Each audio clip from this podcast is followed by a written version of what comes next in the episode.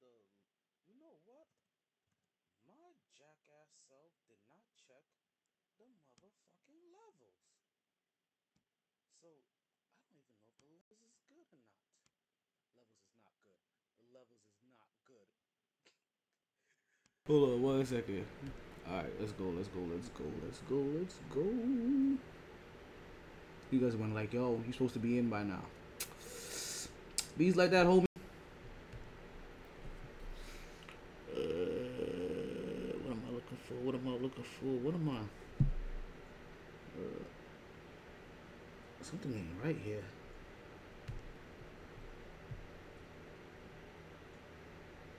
No, that ain't right. That ain't right. That ain't right. That ain't right. That ain't right. Maybe that's right. Maybe that's right. Maybe that's right. I think that's right.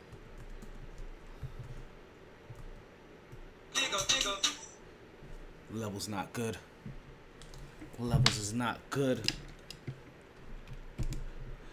Let's try this again.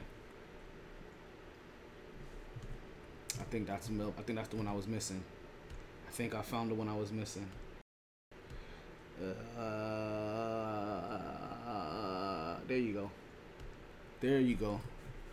Let's try this again.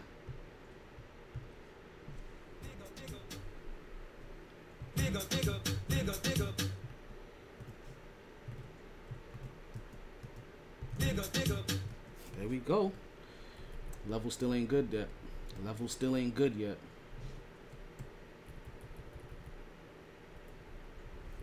Well, you about to hold shit, hold shit down and start all over again. Nah, that's not about to happen. Let's go. Let's get ready and start the show. You guys ready for this? I know you guys been like, yo, why am I looking at a blank screen while this dude talks to us recklessly? It's just how the show be sometimes. Yo, the, show be like that, and you bees in the trap. Right now, this is exactly what this is. It's a podcast trap. Welcome to the show. Hey, yo, somebody start my intro music so I can stop rambling.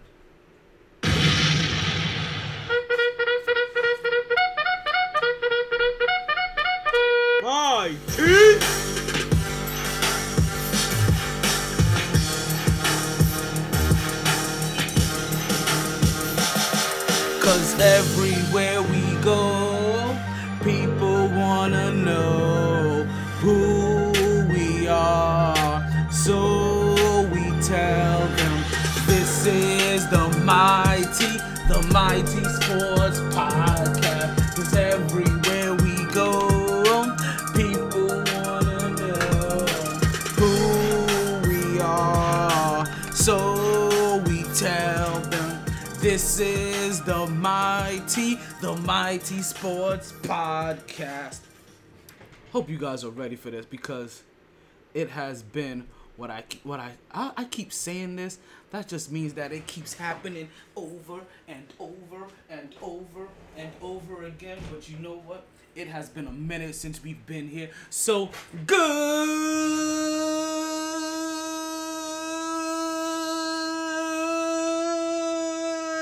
evening and welcome back to another edition of the My T Sports Podcast. I am still your host and one and only talent El Idolo Deportivo Taylor. It is another in Fuego day. Yo, it is another in Fuego day in the hottest city in the world. We coming at you live and direct from Palm Beach, Florida, folks. They said today we're supposed to have a high of 86. It was, eh, it was like 83ish, you know, real feel. Low today, I think they said it's gonna be like 73. We had a chill day today, believe it or not. This is a chill day in October. I realize is October, and I'm still over here talking about 80 degree weather. For all my people in the back, all my people up the north, don't yell at me. I can hear you now, B. Keep it down, simmer down over there. The phone lines are open, and they open early today. I'm taking all callers, all platforms. Don't forget however you listen, however you may be listening. Whether that's Instagram, Facebook, Twitter, Twitch, uh, YouTube, TuneIn. Uh, no, no, no. That's if you're listening to the re-air. That's I gave you all the places to catch if you listen live. If you if you listen listening to the re-air, just listen to anywhere that you listen to your podcast at. Right? Just tell your small speaker, this hey yo, put on the MYT Sports Podcast.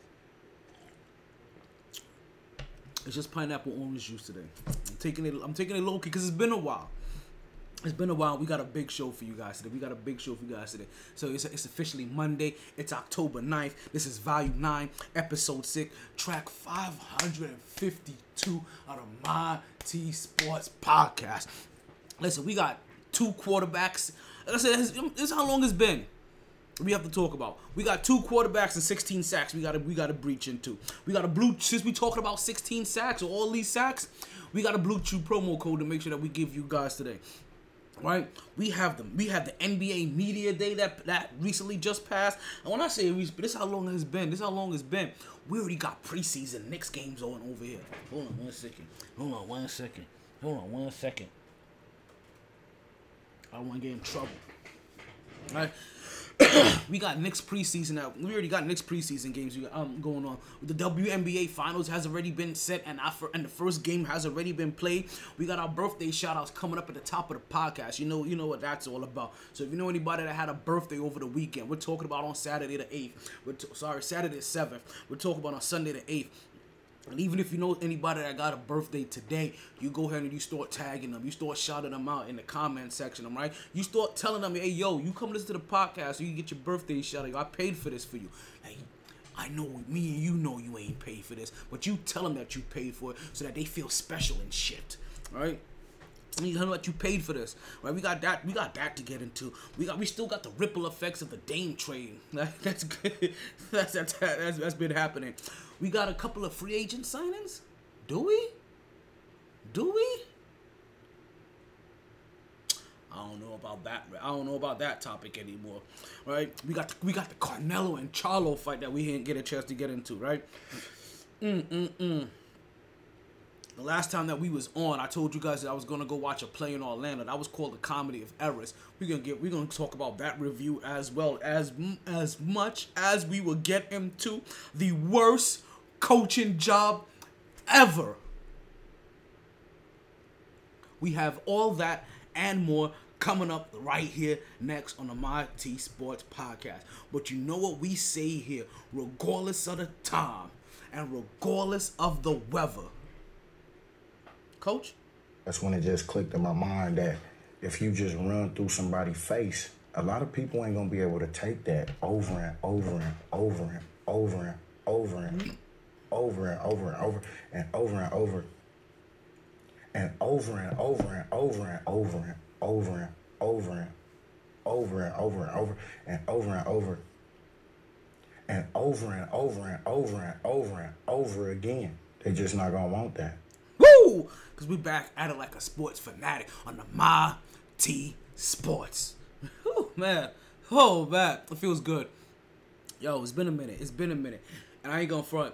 It was not supposed to be a nine day hiatus.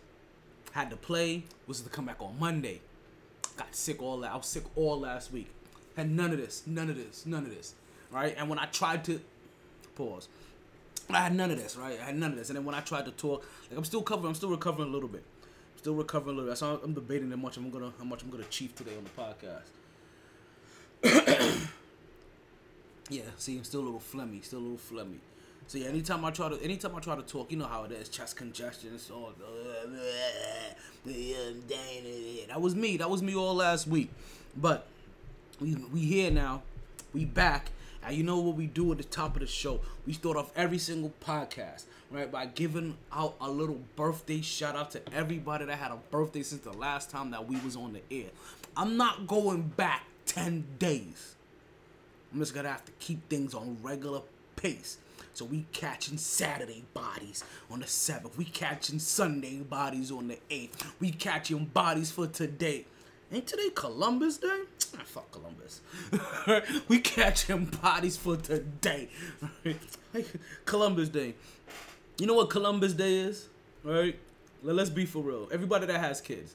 Everybody that, that's been around kids. We all we all know this, right? Things that you've had sitting around the house forever. You know exactly where it is, exactly what it does. Right? Then all of a sudden, what's going on, Rich? I see you. Thank you. Then all of a sudden, the kid comes up and be like, "Hey, look what I found." Like you ain't find that. That was sitting over there. In a... That's Columbus Day. your kids randomly scrummaging through your house and finding shit that was already there. Let's get into these birthday shout outs before we, before we get oh any further because you know somebody's getting salty. You know somebody's getting salty somewhere. Ooh, yeah. Ooh. That's coming in kind of hot though. That's coming in kind of hot. Let me get that down like three decimals though, right? Maybe even 14. That feels a little bit better. I think I can rock with that. You know what we say here because yeah, it's your birthday. We said it's your birthday. It's your birthday. It's your birthday. It's your birthday. It's your because it's your birthday. We sing happy birthday. Happy birthday, happy birthday, happy birthday, happy birthday. All right, folks, you know what goes on here. I've already said it once, I've said it twice. Do I have to say it thrice? I'll repeat it one more time. This is the birthday segment of MyT Sports Podcast. We give a little birthday shout to everybody that had a birthday since last time we was on the air. So we got birthdays for the 7th of October. So want to say happy birthday. Yo, let's, let's get it in. Dig up, dig up, dig up. Want to say happy birthday to, to one of my sergeants, right? One of my soldiers from back in Germany, which I tell people, Germany was the most fun. I think I, nah, not I think. Germany was the most fun I had in the army. And it wasn't just like because it was fun, right? But there was also a lot of life lessons that was learned it was a lot of influential people that was put into my life at that time. A lot of OGs, a lot of old heads. Uh, Just a lot of people experienced life that helped guide you, guide you through it. The good, the bad, the ugly, the, the savvy, the messy, the salty, right? we talk about like through all of it, right? Like a bottle of Metamucil, you know, in a body that's used to being constipated, like that kind of stuff. So and and, and, and Soldier McCall, Chester McCall was one of them. He, uh, he, he was one of the he was one of the big homies, one of the OGs. So definitely want to say happy birthday to Chester McCall. Yo yo yo, not only just me, cause I, am gonna speak for I'm gonna speak for everybody. Right? I'm gonna speak for everybody that that that that met you from my demographic, you know, my age range, right?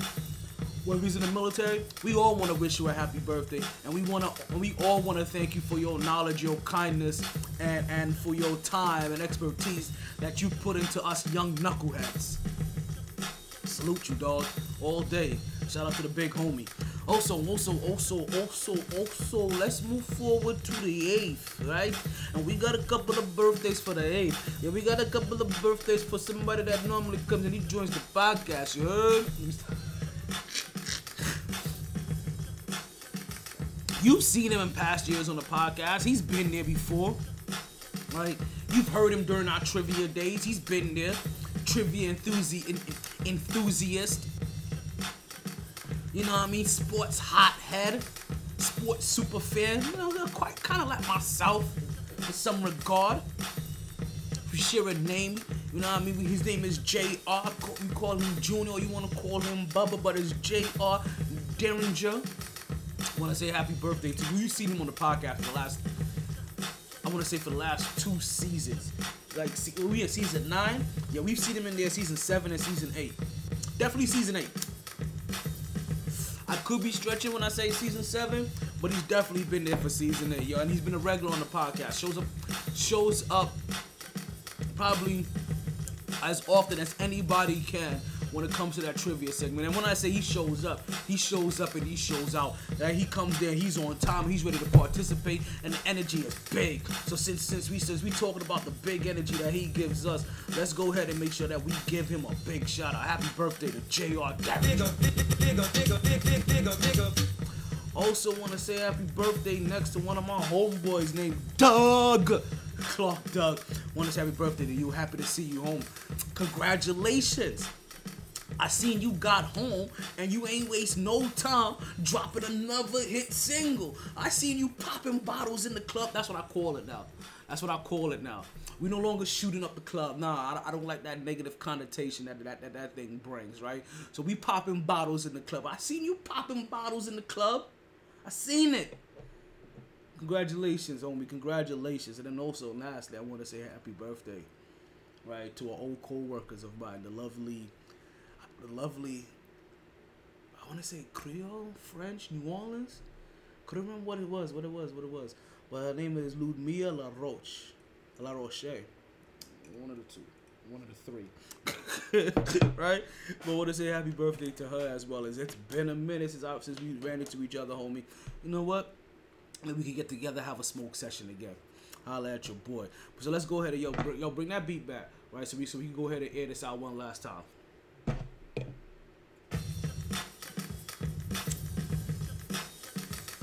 So to Chester and to Bubba, I mean JR and Doug and also the lovely Mia. Want to say happy birthday to you all. I hope you uh, guys party hard. You enjoyed everything. You regret nothing. But more importantly, you continue to stay mighty.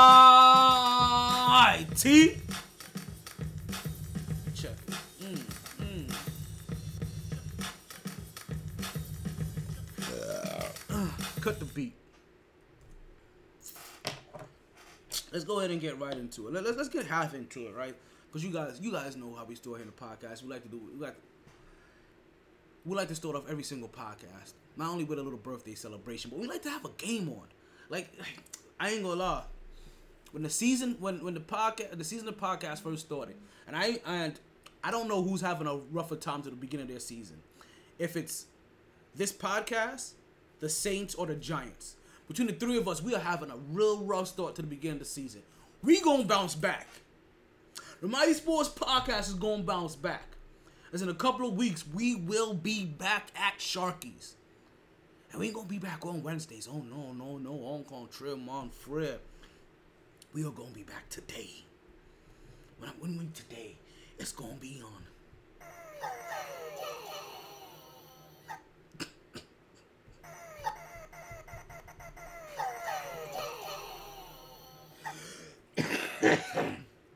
We're gonna be back at Sharkies in a couple of weeks on Mondays. What does that mean for you guys? That means Monday Night Football. Oh yeah.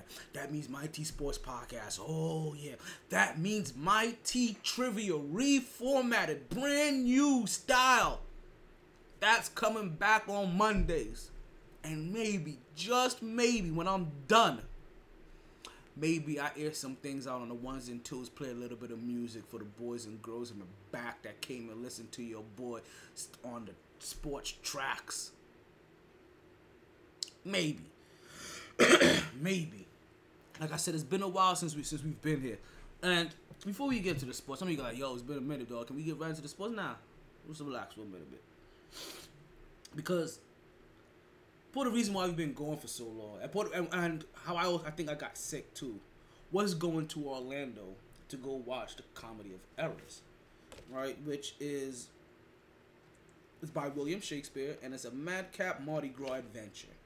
I gotta go back and try and, and find this Shakespearean play and actually read it because that and that was put on by my cousin again, um, Roberta Emerson right? You guys seen me go up um, go up to Orlando before to go watch one of her plays.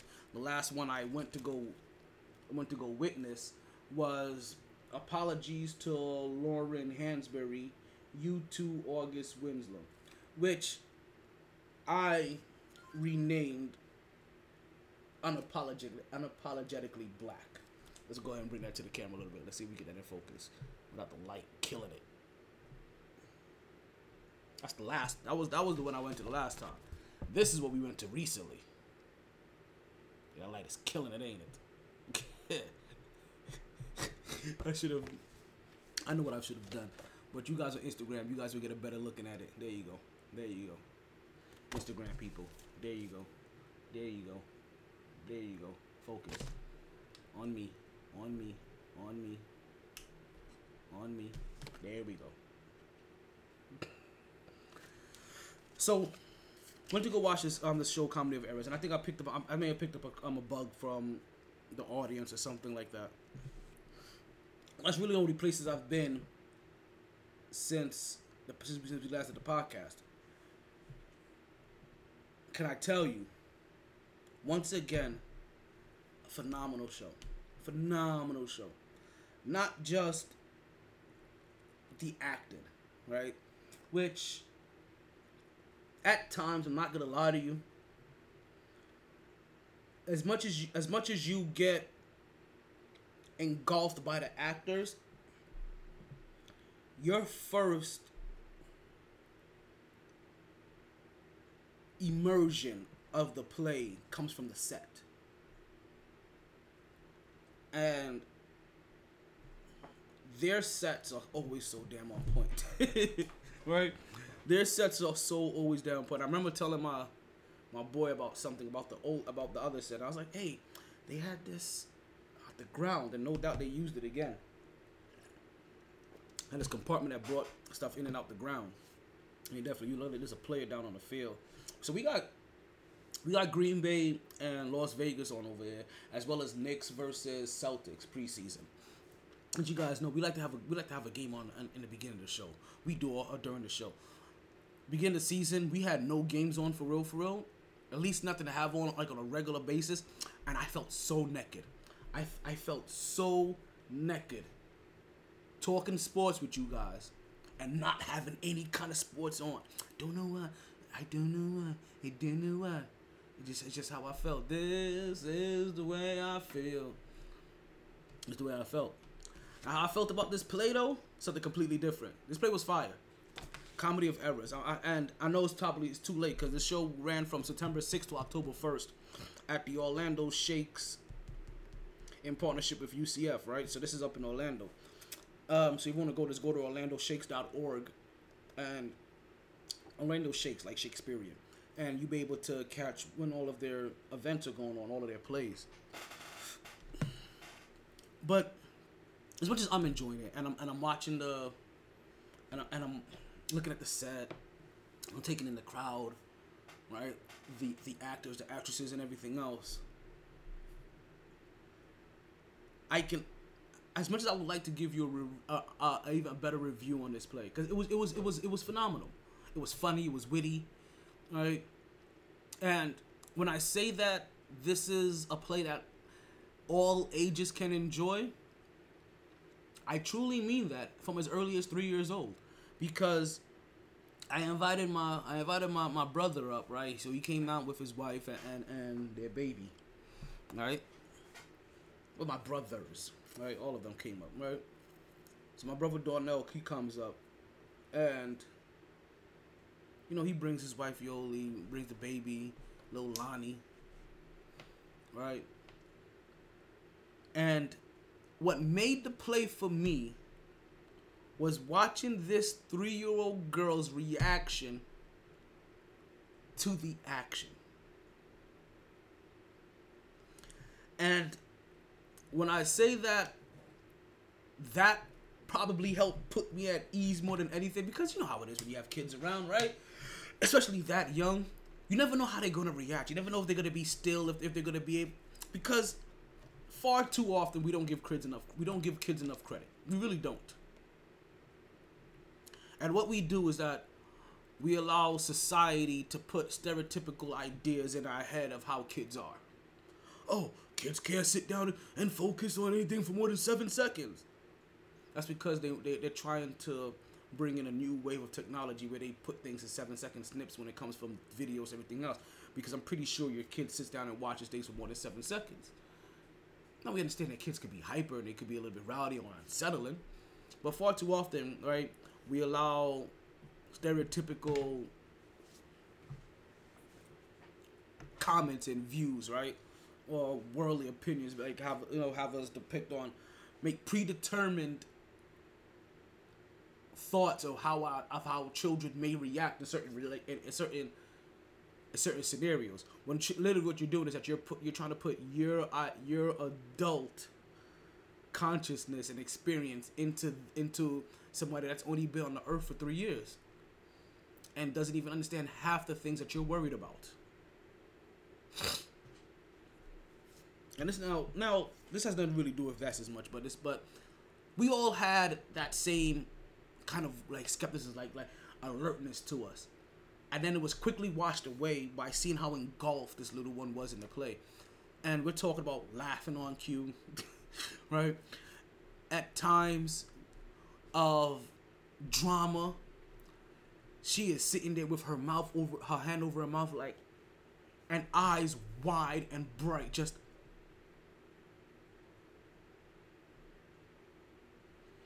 and I say that this is one of the things that you realize that I realize definitely that you can realize that she was hooked immediately, almost immediately, right? And it kind of started in the same sequence. First, it was the allure of going into this theater, right? And seeing everybody packed into this one place to see what's ever going on in front of us. Also having front row seats, right? right? So so we're the so we're the so so we're the Carter family of this whole thing. right? So we have the front row seats packed. And then you see the stage and you see her again look start looking at the stage and getting kind of curious like what the heck is this beautiful monstrosity that has been put together? Then you see the lighting start to come in from the play and you start seeing and you start seeing the sparkles in the eyes start to go off as things just start working around us. And then as a good performer does the first person on stage doesn't just wallow onto the stage, doesn't just no. Enters the room, makes themselves known, establishes a presence, and immediately captivates the audience. And it captivated a three-year-old little girl.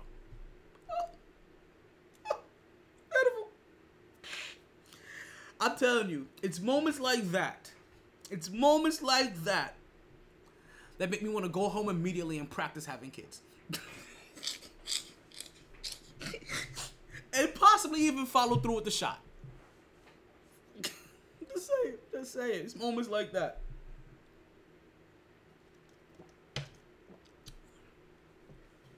As much as I enjoyed it, the fact that my niece enjoyed it, right?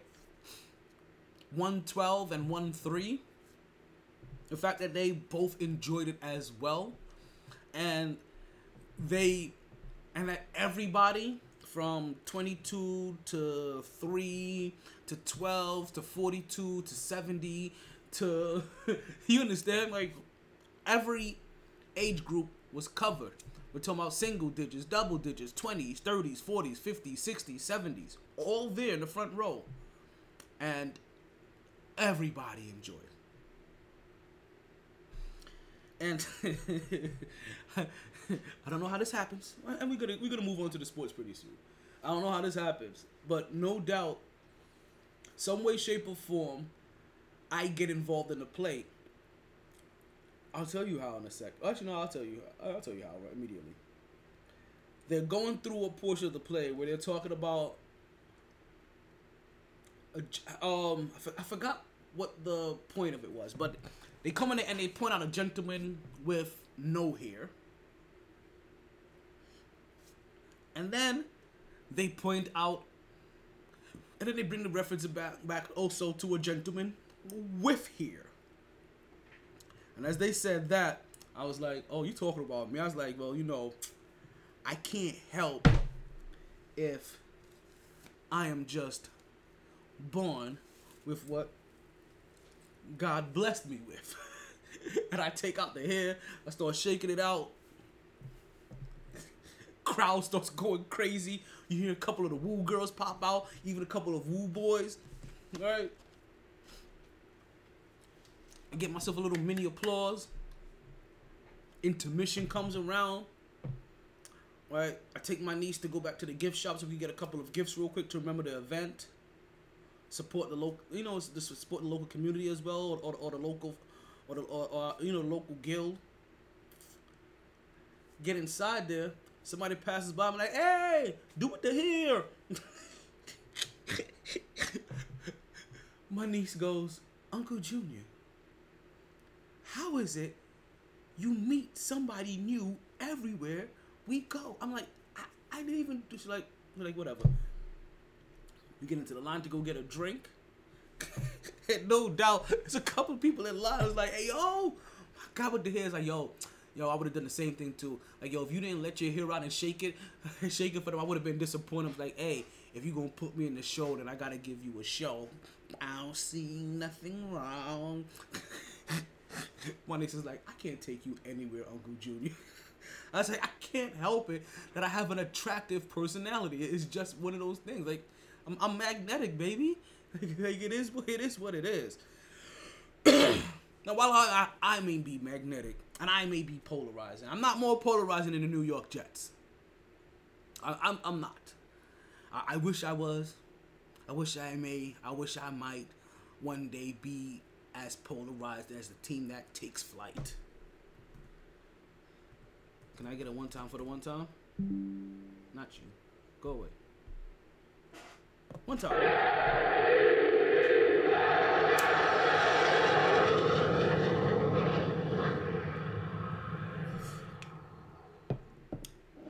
Wait, did I hear Chill Will somewhere?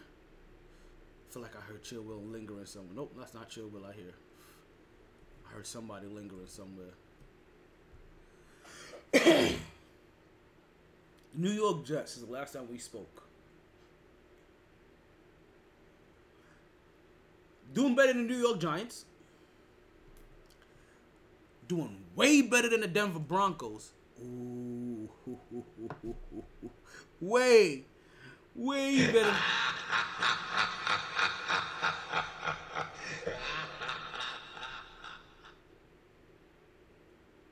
Hmm, hmm.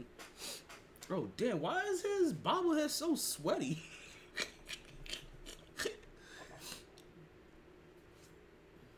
way way better scenario than the, than the Denver Broncos.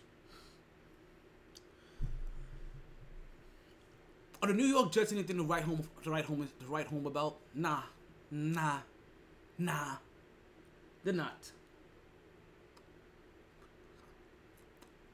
Have they been a team to help keep your blood pressure low this season? Nope. Nope. Nope. Nope. Not that either. The New York Jets are actually just as exciting as we thought they were going to be, just without Aaron Rodgers there. Which, um, I'm gonna crisscross. We're gonna cross streams a little bit, right? Pause. We're gonna cross streams a little bit here. And I'm I'm, I'm, gonna, I'm gonna say something that's gonna sound wild to you, but when I bring in this correlation, maybe not so much.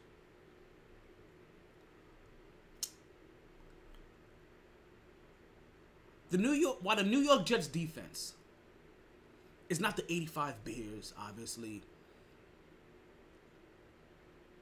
It could be Rex Ryan's defense. It could be comparable to the Legion of Boom. 85 Bears is wild. But I get it. You understand what they were trying to go for. Like, and if unless you're just being a nitpicky, critical ass crumb. You know what I mean? That, that those those annoying pieces of toilet paper that kind of get stuck in your. You be like, hey? You know, you know those ones that you find when you're eating your girl out. Sometimes, what the fuck is it? That you find. You. I specifically said you. I ain't say we. You. Excluded myself out of this one.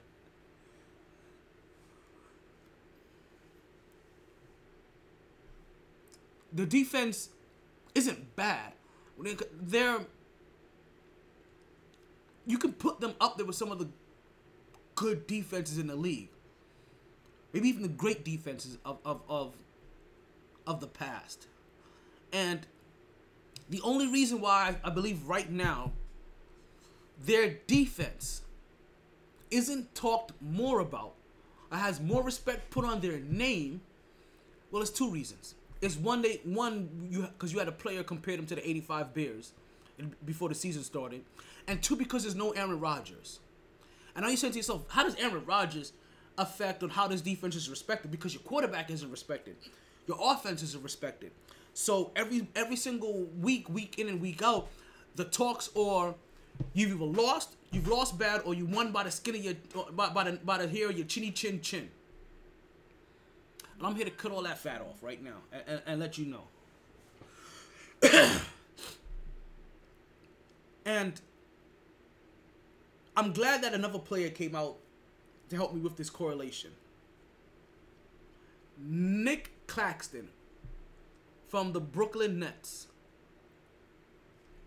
He recently was he recently had an interview where he mentions of how salty he is, right? Because after Kevin Durant and Kyrie Irving left, his name was basically erased from the defensive player books.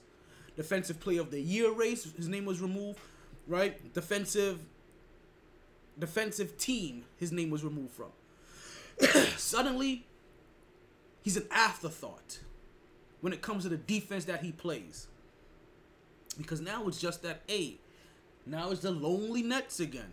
It's the fun, lovable bunch. If they the hardworking gang, if they win there, then you're not there to notice the anchor that he is when you know when you have those two prolific guys. Also, but also you're not seeing him enough anymore. And, and that kind of sucks because that's because you're not seeing him on TV. Doesn't mean that he's not out there playing. That he's not. You're not. Mean that you don't see his numbers. Doesn't mean somebody isn't keeping track of his stats. And if his stats remained comparable, his efficiency, right? His his def- his, his his defensive PER be- uh, stayed comparable. I'm hoping I'm not having audio issues. Then why would there be a fall off? Is the only fall off because he doesn't he doesn't have a superstar there on offense on the team to help uplift the PR of the team or the note or the notoriety of the team. So I can understand his frustration, and I think that's what's going on with the New York Jets. That these, I'm looking at these trades. Three, they're talking about some old stuff. Bradley Beal going to the Phoenix Suns along with Jordan Goodwin and Isaiah Todd.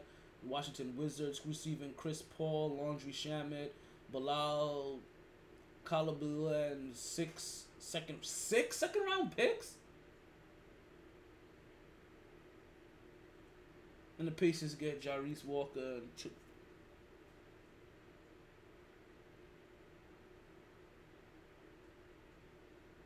I feel like this is old. I'm turning this off. I'm putting on the football game. This is making my head hurt. Actually, no, I'm not putting on the football game. The Brooklyn Nets are playing the LA Lakers. Actually, no, I'm not. Scratch that. The San Antonio Spurs are playing the Oklahoma City Thunder.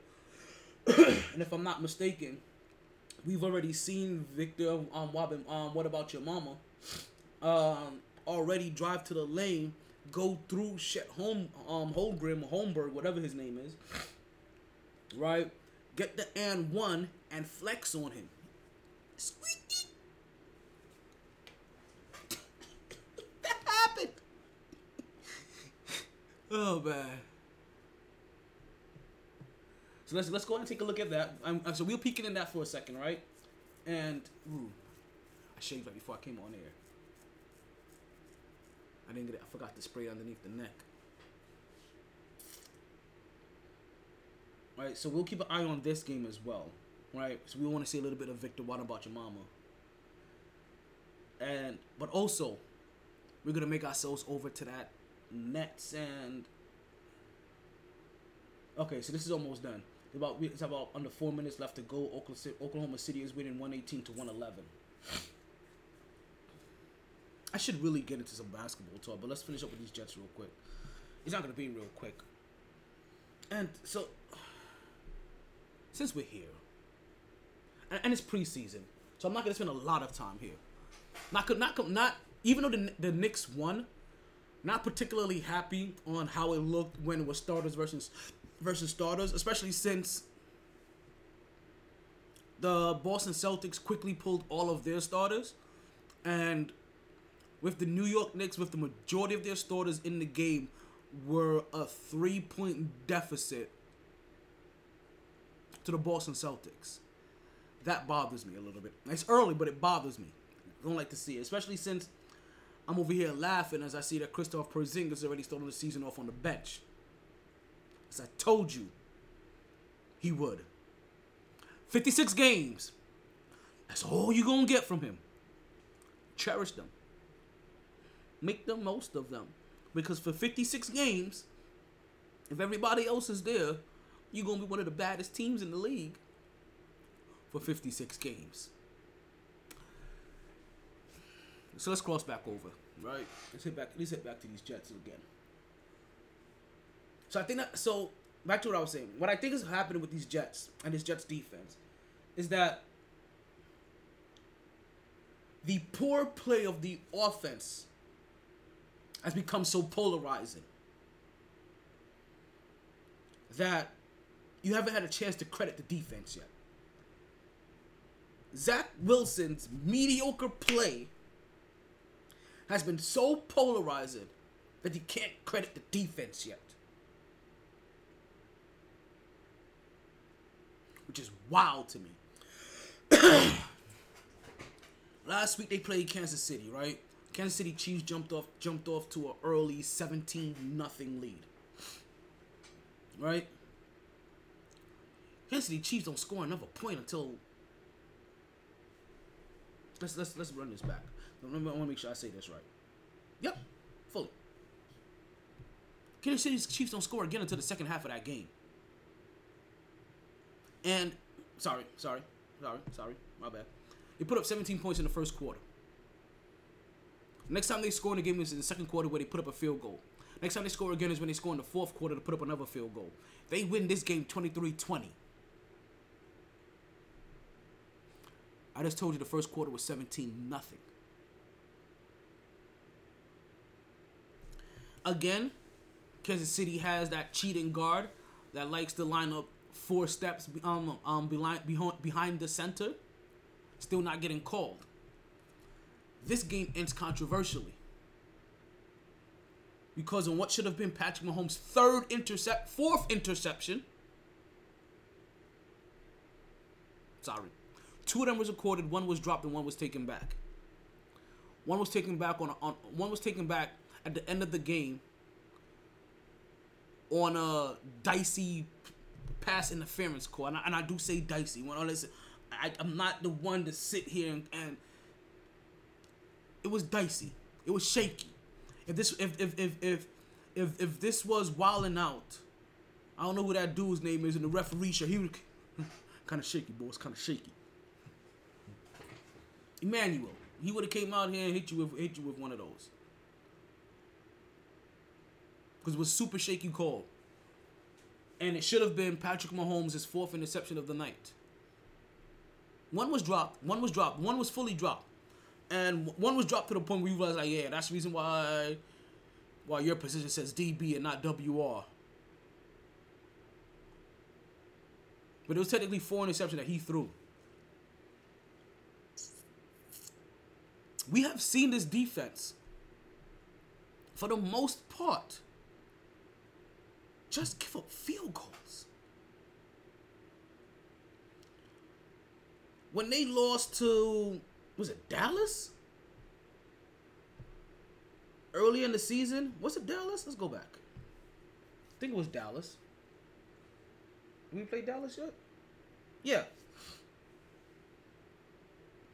No, sorry, Patriots. We lost to the Patriots. That was five field goals. When we lost to Dallas, actually, if I'm not mistaken, what happened with Dallas? Touchdown, in the first quarter, and then field goals the rest of the way through in a safety. And that game was a lot more embarrassing, right? As you see, you see the roller coaster that's happening with the Jets. All right, first game obviously. This game right now, you see coach coaching up the game. We're gonna take a quick pause. 122, 121. Oklahoma City is up with 3.1 seconds left to go. San Antonio Spurs has the ball and they're about to inbound. See them come off the curl, takes the wide shot, and off. Nothing fancy. This is a, sim- a simple curl for a corner th- for a corner three. Contested shot goes in and out. Game over. 122, 121. Oklahoma City takes this matchup. Which I'm probably going to see a lot of. Oklahoma City and San Antonio. In five years from now, let's say things kind of stay together, they and and the, and the key players involved stay healthy. Even three years from now, that's gonna be a marquee matchup. That's gonna be a marquee matchup that we're gonna want to see. And let's say things play out for ten years. That's gonna be a matchup we're gonna be seeing for a while between some of the early, the early ladders of the game.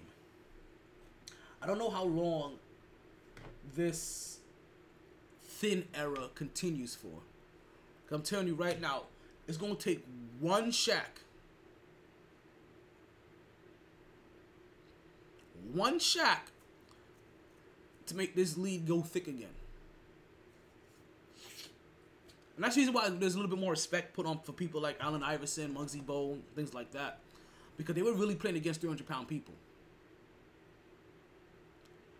You understand? Your, your big men were always a solid 265, 280, 300, 305, 310, 325. Imagine having to play on the court 325 pounds. And when you go to the hole, his only purpose is to meet you at the rim. Because you met everybody at the rim at that time. See, people didn't care about being dunked on. It was so different. Everybody's so scared about, oh my god, I'm getting dunked on. I'm like, and, and you know how I know about it because because because it's part of their culture already. Because you hear when how they talk about it in 2K. Yeah, I don't want to be dunked on. I don't want to be dunked on. Nobody has pride anymore to go challenge it. But also, it's because nobody has the body for it. You realize every single big man should be a, should be a rim challenger, should be a rim protector. Every single power forward and center should be. Half of these small forwards should be help defenders, but they're not at the rim. The only guy that truly gets treated the way that everybody used to get treated from the 90s is Ja Morant. He's the only guy that every time he goes to the lane, right, he, he goes to the rim, they they they are they are implying the Jordan rules on him. It's, it's crazy. It's a parade inside my city, yeah. Wild. What's going on with this Lakers game?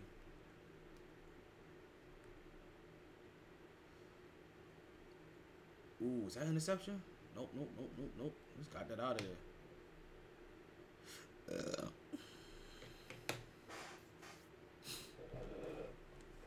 So I don't believe the New York Jets defense is really getting the respect that they should be. And their lack of respect, I think, is because of the lack of respect that the league has for their quarterback. And this is weird, right? Because I want to say for the quarterback and for the coach. Let me add the coach in there too. I don't think I don't think they respect Rob Saleh that much because uh, maybe he's not bombastic enough to make sure that his defense is put on the map. Cause I keep, I can't be the only Jets fan that loves Rex Ryan. I mean, full bloom loves Rex Ryan. And every time that this Jets team in the last whatever has had a decent team, I wish Rex Ryan was coaching. Rex Ryan is the, Rex Ryan is that coach, isn't he? He's the people's coach, isn't he? Was this Rex Ryan's first head coaching job, the New York Jets? I think it was. Remember that time he he was coaching. His brother was coaching at the same time. He was a defensive coordinator down there in New Orleans. Oh, now I see why he reached out to Sean Payton. and I probably realized why Sean Payton was like, I don't want shit to do with the Ryans anymore. They're a bunch of hot heads that I can't control.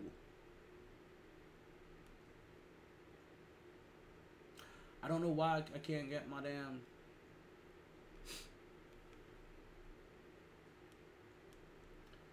Let's see if ESPN is gay enough to put the Lakers and Brooklyn Nets on TV for preseason. No, what am I saying? Monday Night Football. Okay. That's how you know I don't watch TV conventionally. Because I'm watching the Monday Night Football game and have no clue I'm even watching it through ESPN. A bad shorty. Let's get back into these Jets. Because time is dwindling away. That game, right, with the, with the Kansas City Chiefs, after the Kansas City Chiefs opened up a 17 to nothing, not 17 to nothing league in the first quarter, New York Jets rally back and they come all the way back, and to make Kansas City Chiefs basically have to win this not only on a field goal, but also win this with a controversial call, and Patrick Mahomes doing the smart thing, right? And this was some painful. This was some painful stuff at the end too, but Patrick Mahomes doing the smart thing, getting the open run for a touchdown, taking the kneel at the fir- at the one yard line after it was after we had we had see the thing about it what made it so tough too we had them beat twice maybe even three times on that play on that drive but pass interference false uh offsides and some i think another i think i think they racked up three the referees called more penalties on Patrick Mahomes' last drive than they did all game. And that's what made that so so hurtful. Because basically on third and long, we give up the ball. Third another third and long, Patrick Mahomes runs for a first. And we hold him again, we get the pass interference. So the defense is doing their job. But again, you can't be perfect all the time. And what happens is that that one error against the elite cost you. It's, I think that's kind of what we saw there. Patrick Mahomes takes a the, I like the two yard line, one yard line. Time runs out. He goes to Zach Wilson. At the end of the game, he goes, "Yo, play like that every fucking game, my guy." Like shit. it's so crazy, right? Because this is you heard Patrick Mahomes say that of how well he played. They tried to bait another Kansas City player into talking smack about Zach Wilson at the end of that game, and he was like, "Nah, man, he's a, he's a baller. Like, like if he plays like that consistently, he, he's gonna make moves in this game. But that guy can play. He, he, he can he can hoop. So what's starting to happen now is that the flashes that we're seeing are starting to see now a little bit more often.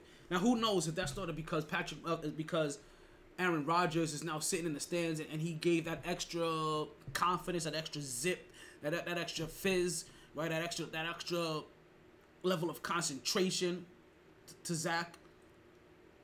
You know that that you know he has his mentor, his big brother watching him, maybe even critiquing him in his ear, able to talk to him at halftime, maybe between plays.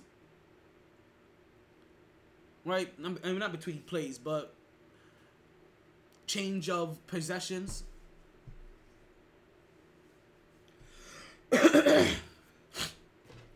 See, I, wonder about. Oh, are we at halftime? Nope, fourth quarter's about to start. The Green Bay Packers are back up. They were losing to the Raiders earlier, right? But they're, they're now back up, thirteen to ten. Fourth quarter's about to start.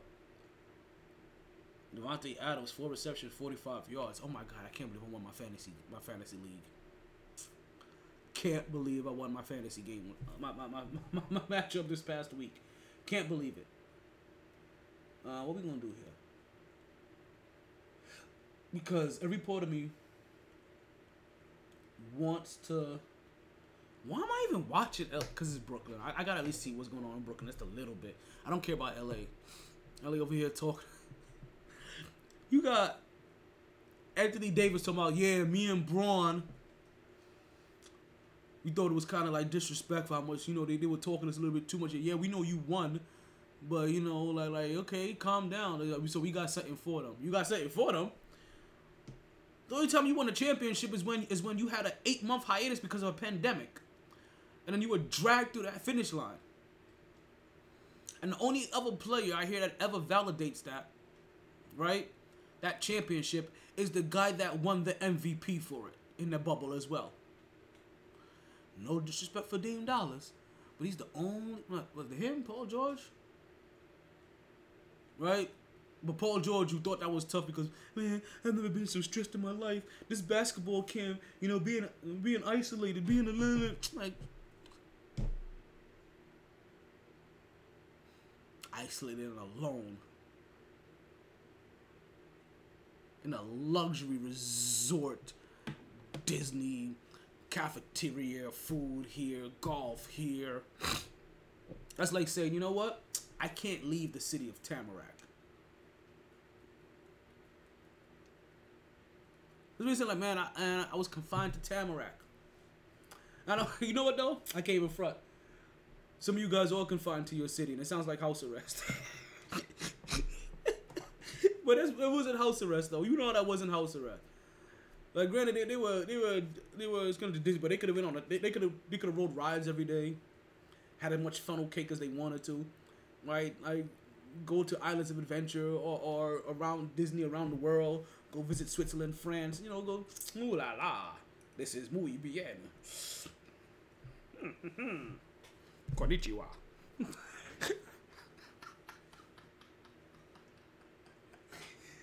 oh man.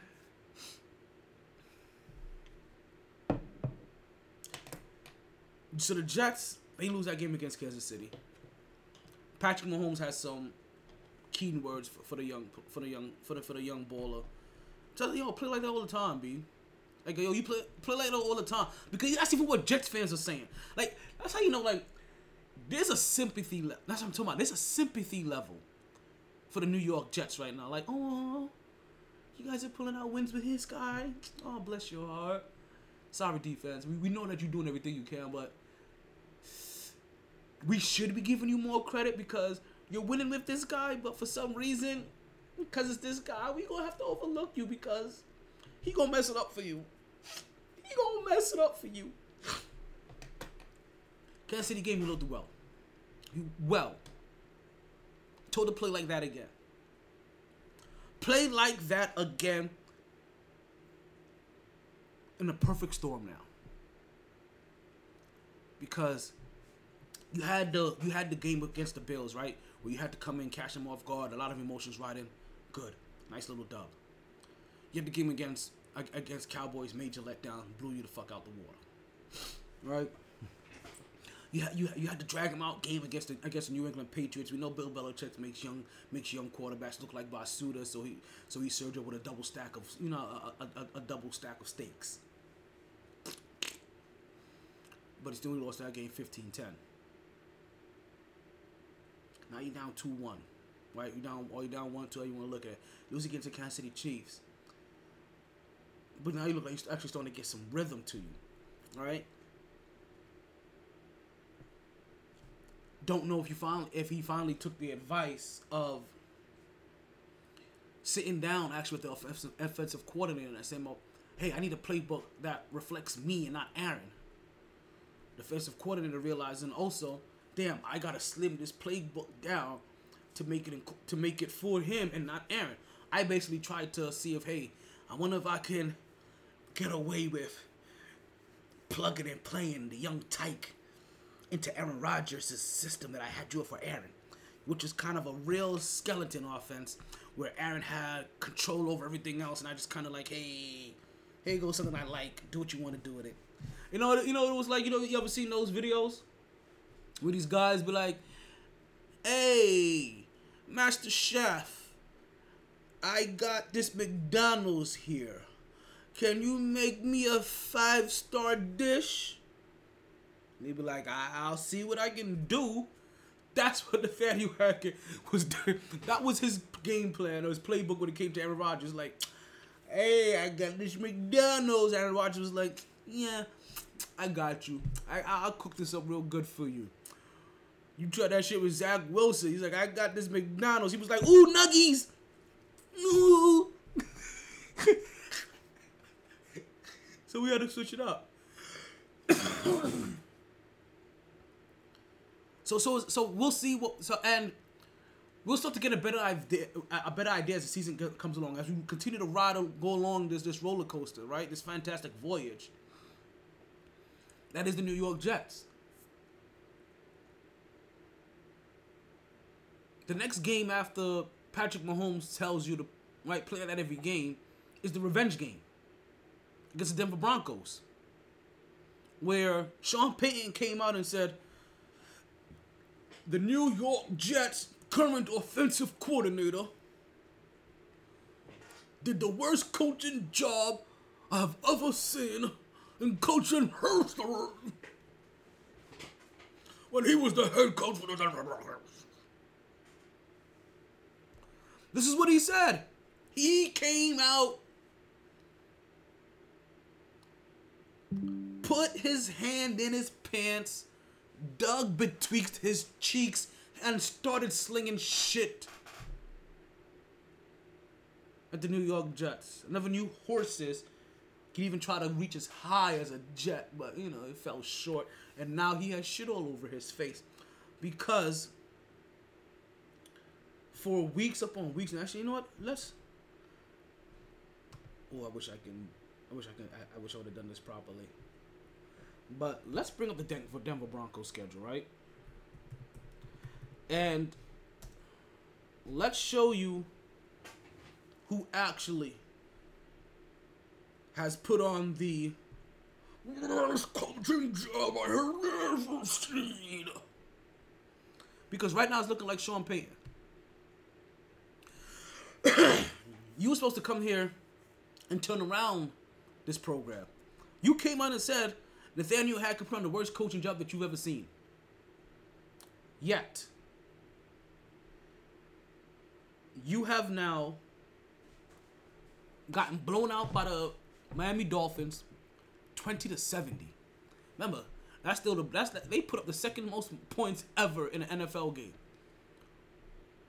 Now, granted, the Miami Dolphins are on pace to break every offensive record out there when it comes to yards, right? Like they are doing the damn thing. But oh, what about the loss to the Commanders? I know you pulled out the victory to um against the Bears, but you guys have realized that in basically every single game that they have played for Denver Broncos this season has allowed a hundred yard rusher in basically every game. Washington Commanders.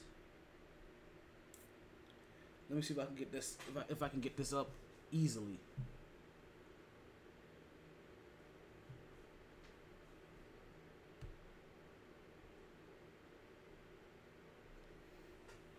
Washington Commanders. Brian Robinson, right? He puts up over 100 yards on them. Not 100 yards rushing. It was 87 yards rushing and 40 something yards passing.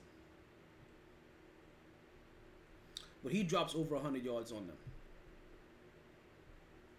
We all know about the two different running backs, if I'm not mistaken, that put up, was this that game?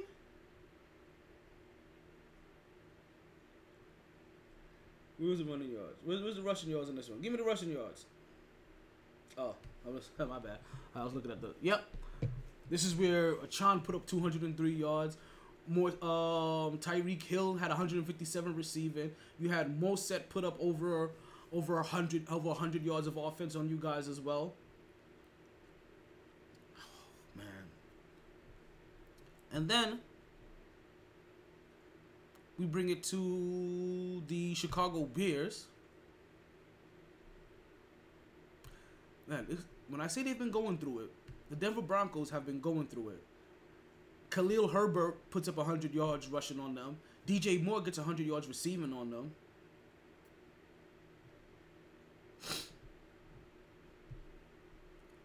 Wait, wait, wait.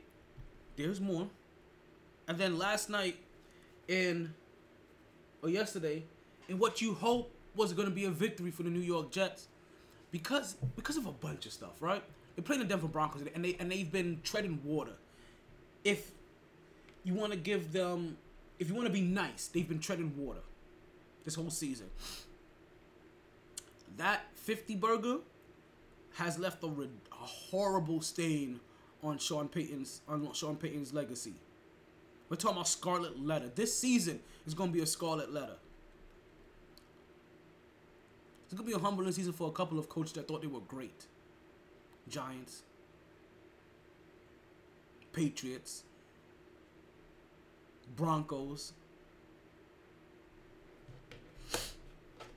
It's gonna be a real humbling. It's gonna be a really, really big humbling season.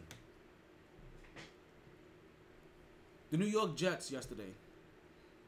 Not only because see, this one of those games that you're not only looking for Zach Wilson to play well. You're looking for the defense to be as electric as they were. A couple of defenses forced fumbles, another safety, another safety earned. Right? A game like what they put up against Patrick, not Patrick Mahomes, but at least against like actually no, like Patrick Mahomes and Buffalo quarterback Allen. Were you looking for a game for them to have multiple interceptions? Zach Wilson only 199, only, only 199 yards, but Breece Hall 177 on 22 carries. They finally opened up the books for him. Dalvin Cook is still being slowly worked into the into the lineup. He only had 23 yards. Zach Wilson had more yards than him. Now you still seeing you still seeing us spreading above the ball, right? Four targets to Conklin, or four receptions by Conklin, three receptions by Wilson, three receptions by Lazard, three receptions by Hall, three receptions by Carter, two by Uzomah. So the ball is going around. Uh, it's just that we would probably like, and while I while I do en- enjoy seeing the ball moved around, I, I do like seeing consistency from all of the players that he's passing this ball to. Even though we see, even though there are a lot of drop passes that doesn't get talked about for Zach Wilson, and we're talking about passes in the end zone that should be touchdowns. Touchdowns to, to change the momentum of the game, to change the narrative on Zach Wilson. We're talking about passes that, that are bouncing off a guy's hands, to come off their chest in the end zone. In first down territory, where all they had to do was turn around and stick their hand out. And we're talking about a scissor seven. I can't believe I just saw that. And Lazard is one of those guys. Lazard is one of those guys. While he's made a couple of catches, he's also dropped a lot of big ones so far. But the Jets come away with this victory, 31-21. As Zach, Wil- not Zach Wilson, but Russell Wilson. Right, he's pressured everywhere. You see Quincy Williams gets two sacks on him. Jermaine Johnson picks up another sack. Bryce Huff gets another sack. Now, is this. oh, God. The six sack game. Anything close to the six sack game that Daniel Jones took a couple weeks ago? No, no, no, no. Nothing close. But a 10 sack game that happened in Seattle? Oh. Those hurt. There's only so many times that you can teabag somebody without them wanting to call for their mama. but this is also two weeks in a row, or two games now in a row where we've seen, or two games now where we've seen that. What's going on, sis? Where we have wondered why is Daniel Jones still in this game? It happened against the Cowboys. And then it happened again this past weekend against the 49ers. remember the Cowboys had blown out the Giants earlier this week, earlier this year, 40 to nothing. And then remember that's when the Dolphins said, "Hold my beer." Like we ain't gonna blow them out, but we gonna put up a 50 on their head. Good night, was says. Say hi, love you too, love you too.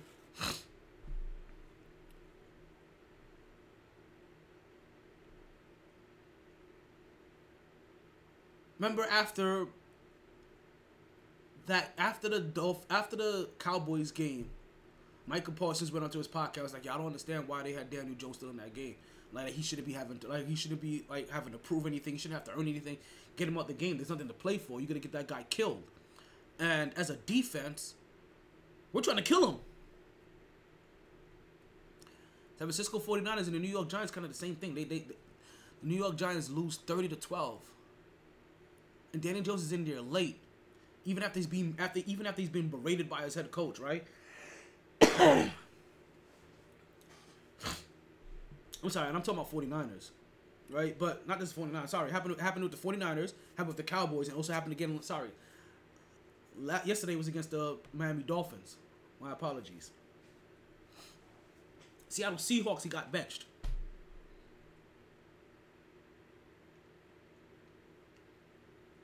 Now, and we've seen Tyrod Taylor come in. Now, this game again, they thought he was in there a little bit too long. What is he trying to prove here? Now, Daniel Jones goes out hurt. Tyrod Taylor comes in. And if Tyrod Taylor isn't the most unluckiest player in the NFL, I don't know who is.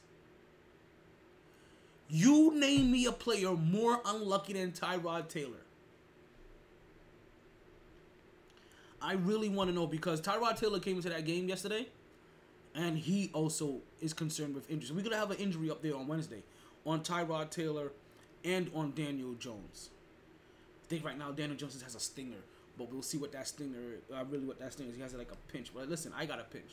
Like anytime this neck comes right here, yeah, this whole side starts to pinch, feel all the way into my hands. So we'll see. Yeah, there's a lump in there though. I can feel it. I can move it. But that's generally how some of these pinches come about, right? It's usually due to like some kind of lump or hematoma or some kind of bruise just sitting right at the wrong spot.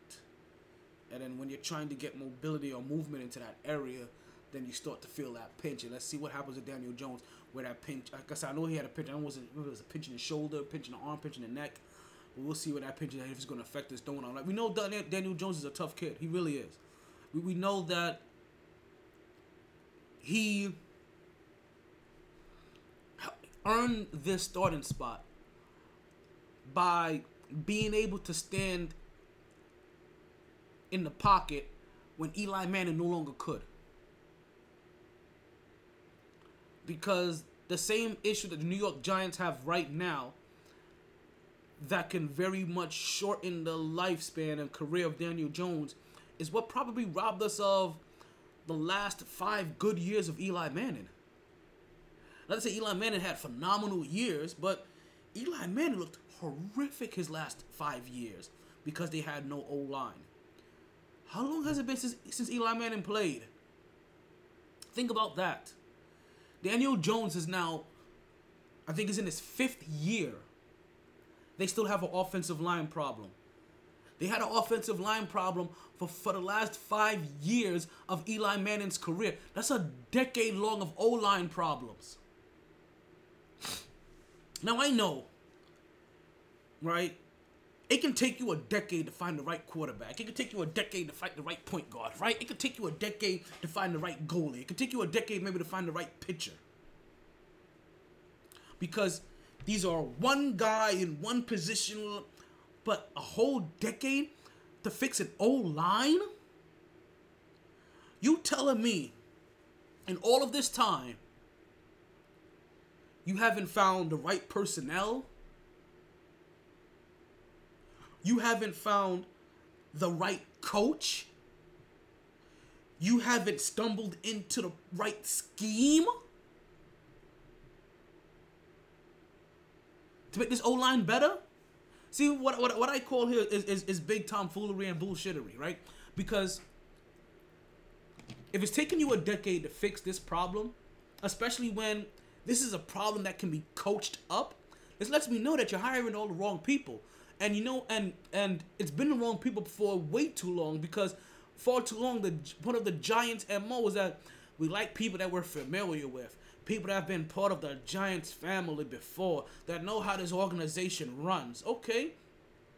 I'm familiar with how the Giants organization runs, but before I became an offensive line coach, I was your paper boy.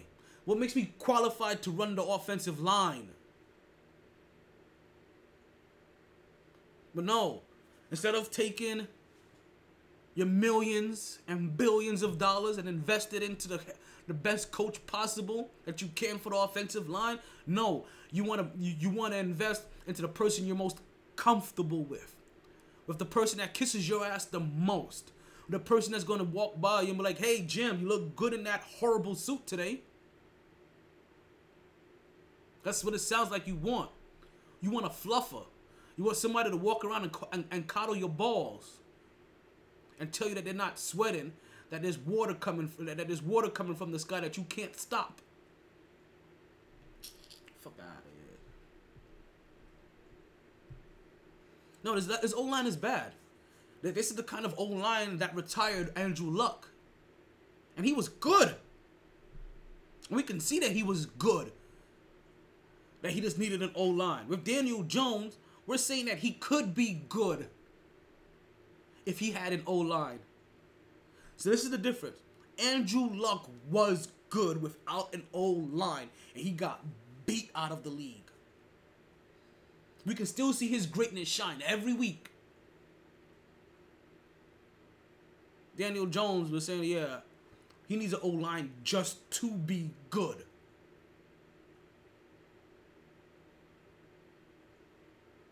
So far, his ceiling with an O line was a guy like Andrew Luck's floor without one. now again, he got beat out this league, and Daniel Jones's key quality that helped him get this, this get this job over Eli Manning is gonna be the same quality that's gonna get him out this league. He's standing into the pocket too long, and he's gonna keep taking these licks and take these licks and take these licks and take these licks. Because he's still young, and he's still fighting for a position, and he's still fighting for his notch of greatness in this NFL world. Because we all know he'll be very quickly tossed up and tossed aside and forgotten just to be a random name on the shirt that gets crossed out as you start figuring out how many quarterbacks the New York Giants are going to go through after Eli Manning. I know this is only number one. This is a, this is this is a this is a rough start to this one. Speaking from a Jets fan, these things aren't easy. We'll see what happens. New York Jets had a perfect opportunity a while ago, like um, this past week, to come to go ahead and beat these Denver Broncos, and they did that. Thought the Giants were gonna lose to the to the to the to the Miami Dolphins. They did that too. Miami Dolphins are looking impressive. Like you can't you can't hate on what they're doing. But let's take a quick break right here. Right, I, I don't want to even say to take a quick break.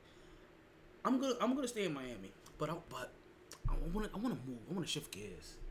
I want to shift gears. I'm tired of talking football. I'm tired of take, talking football for a little while. Let's shift gears. Let, us bring in some Florida stuff.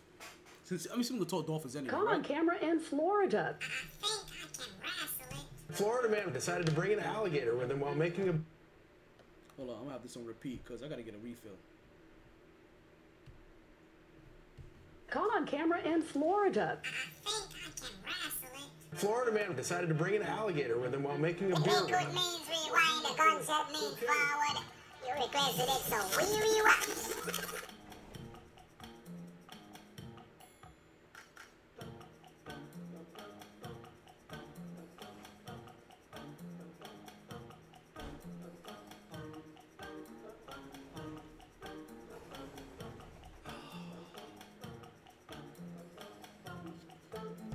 Really wanted to take a break from talking football. I really did.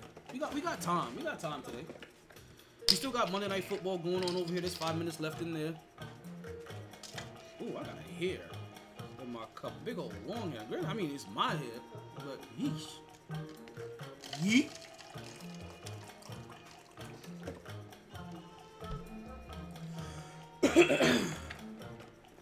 Gotta keep the throat lubricated. Pause. Told you guys. Fighting a sickness over here. Mm. You guys understand? Like, it really feels.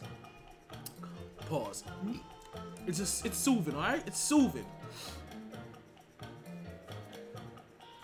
So, as the NBA season is getting ready to start, right? We had NBA media day, obviously, right? And, and we always have a media day, right? Time for the you know players come out, you get some get a couple early interviews. They come out, they come out in their uniforms, take pictures. You know they, they do they do they take this picture, right? This one. You, you, you know what I'm talking about, right? They come all out there, they take that picture, holding the ball.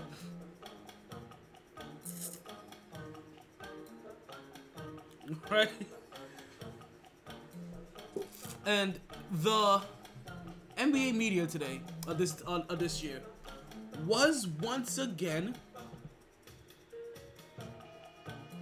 hijacked by one Jimmy Butler. And you know what's crazy?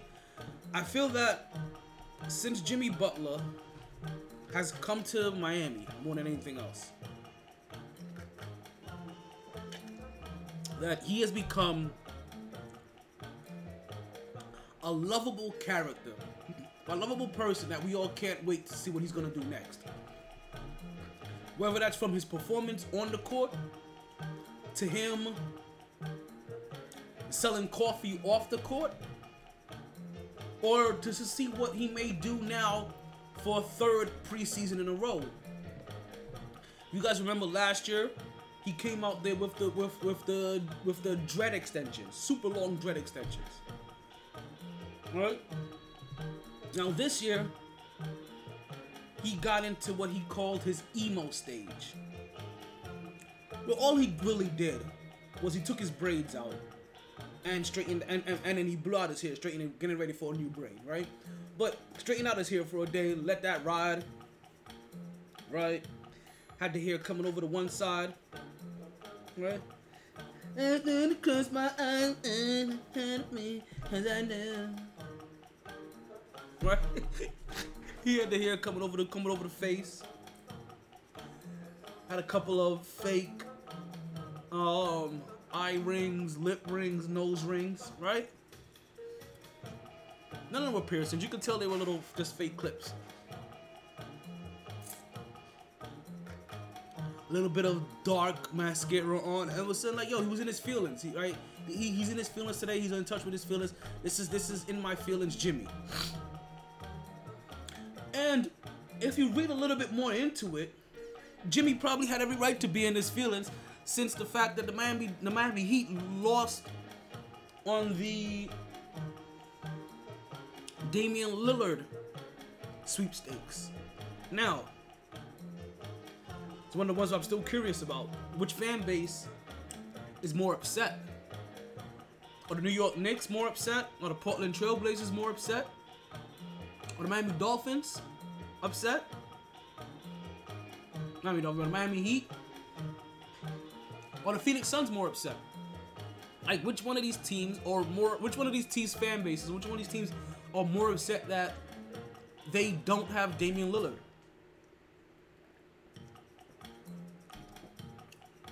And and honestly, I feel like that's the I feel like that's the that's part of the reason that you saw Jimmy Butler troll you with that particular image. Now, I can making all this up. It could just be Jimmy Jimmy doing whatever the hell Jimmy wanted to do, and it was just wanted to see how many different crazy conspiracies or reactions that the media was gonna come up with. Now, what I am curious to see, right, is when ESPN or whoever it is, TNT, NBC, ABC, this, this NBA TV decided they want to start showing Jimmy Butler's profile picture. Are they going to go back to two years? Are they going to, to continue to use his 2K profile picture? or his image from 2K? Or are they actually going to use his real image this time? Because I ain't gonna lie, I'll be a little salty if like every year I do this, right? For Media Day. They're all nice and fresh and clean. And that's because even though it's a nice, respectful image, there's nothing wrong with it. There's plenty of players that look exactly like I do in the league that for some reason that my image gets altered. That you want you aren't using my most current image. It's like if I can use my current image and then why then why use any of my other stats? Like just just just just put whatever you want to for my other stats. Inflate them all. Change them all as you want. My height, but put me at 6'10 then. 189 pounds. Just call myself Chet Holmgren.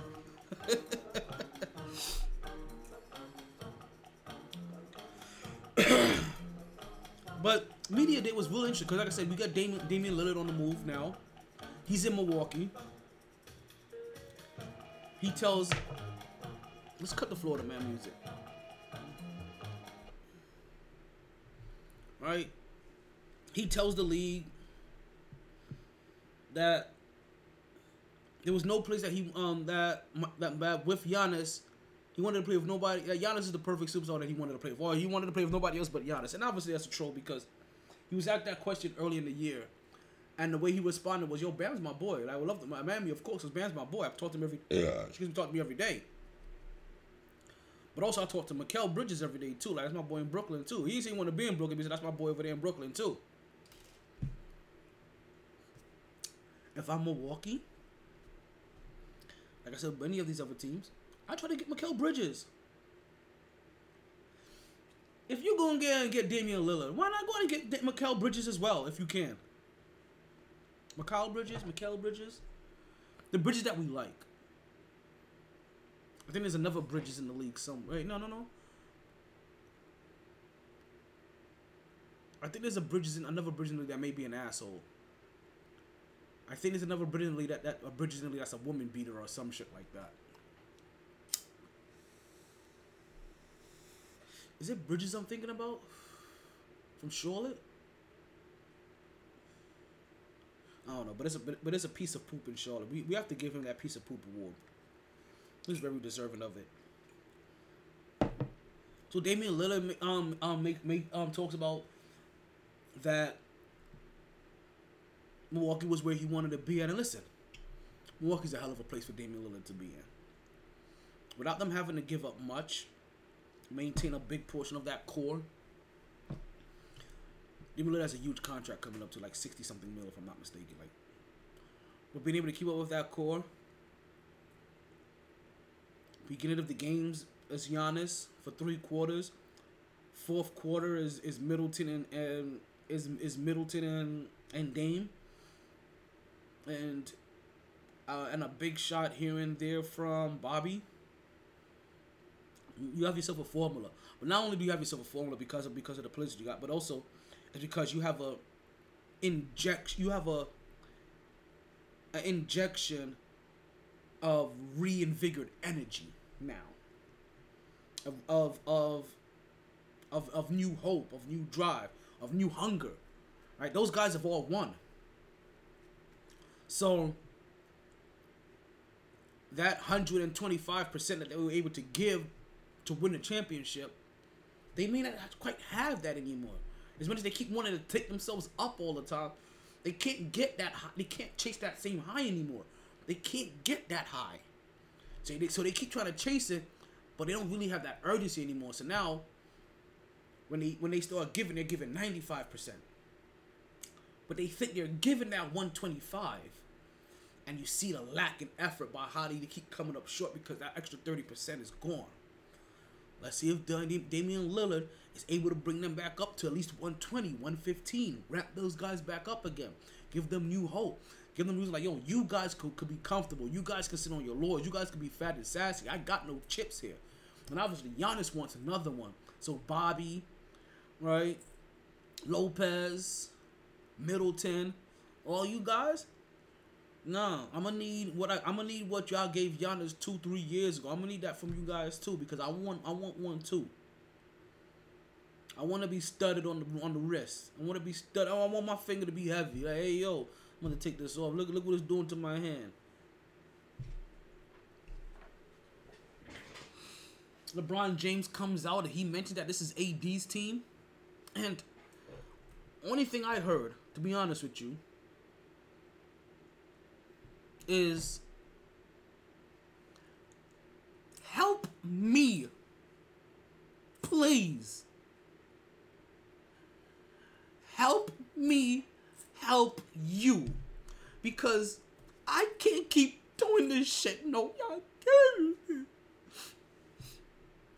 That's what I heard LeBron James say. Now LeBron James was saying that yo, this is AD's team.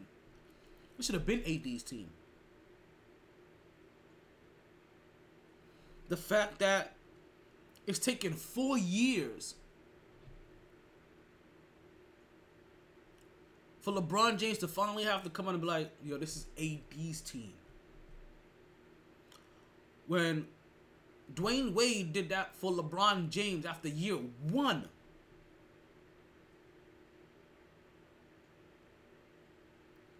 It shows you how passive at AD of AD's too, and, and, and we heard we heard AD that yeah, me and LeBron got something for that. How about you got something for that? What do you have? Because you guys already know how I feel here. Anthony Davis is in the same exact category. And I do mean the same. The very same exact category as Kristaps Porzingis. You can enjoy Anthony Davis for 56 games. And for 56 games, the Lakers are going to look like they should be a playoff team. Maybe even a championship team.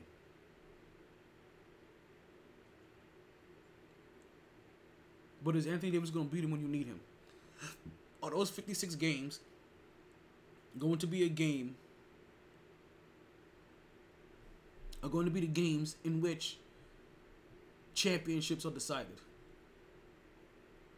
Because if not, then Kristaps, I mean not Kristaps, AD, he as useless to me as James Harden. You're as use you as useless to me as a screwdriver on a worn out nail.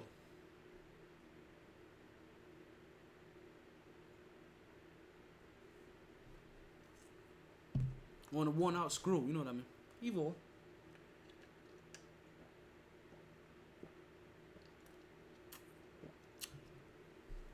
So me hearing LeBron James say this is AD's team is one I hear LeBron James trying to put the bug right, put um plant that seed in AD's head like yo, this ha- not not only is this your team, this has to be your team. I need you to step up and be top dog, top billing. Not just that, right? Because I can hear this being said to AD from LeBron James. I can hear this being said to AD from Magic Johnson. I can hear this being said to AD from Jeanie Buss. That we still need you to step up for this could be your team. For you to start being the next great Laker big man. Because right now, when it comes to Lakers big men, Anthony Davis is way down the list. We're talking about below Andrew Bynum.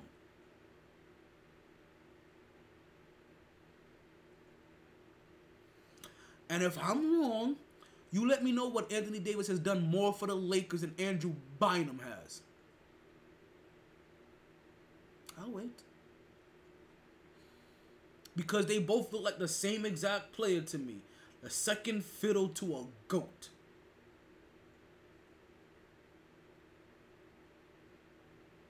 And if they bring somebody else in that can really play, he's not even second fiddle, not even third fiddle. He's like the fourth, fifth option. Now I'm stretching. But am I? Because when they won that championship in the bubble, Anthony Davis wasn't the one holding down Nikolai Jokic. No, oh yeah. They needed former former defensive great and rebounding god that when he had his own team did way better with his own team as the man that Anthony Davis ever did and Dwight Howard. Yeah, come think about that. Compare their solo careers without LeBron James. I just like take that ring out of there that he happened to get with LeBron James. Pair up their solo careers and what they did when they were the man on their own teams. I'm sorry. Dwight Howard washes Anthony Davis. I'm sorry, you give me both in their prime. You give me that New Orleans Pelicans team that, that Anthony Davis had, the best New Orleans Pelicans team that he ever had. I'll take Dwight Howard's Orlando team over them any day. In a seven game series, Orlando washes them in six. I wanted to say five, but Dwight Howard is a goofball.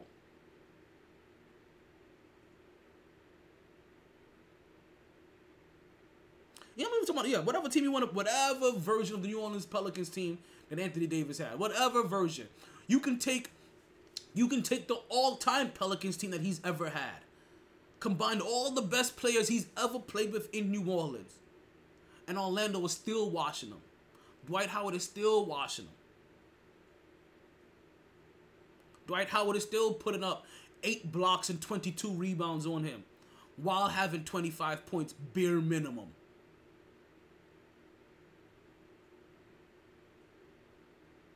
How many times you think that Dwight Howard is gonna is gonna along King Paulie Anthony Davis?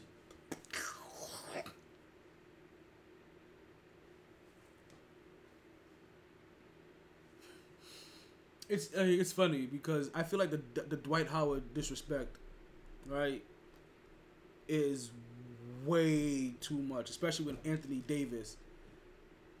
I'm uh, let's put it this way. So far to me, I feel like Dwight Howard has been a better Laker um, great center than Anthony Davis has. He's done more for Laker great centers than Anthony Davis has. Because that chip that they got, they don't get without Dwight Howard. And that chip that they got is because Dwight Howard is guarding all of the prominent big men.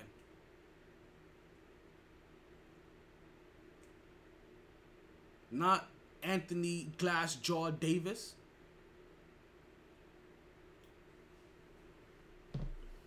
What was that dude? Um, uh, uh, I or Anthony Unbreakable Davis, the villain. What was the villain's name from Unbreakable? Mr. Glass. Ooh. It looks like the Raiders came over for interception in the end zone.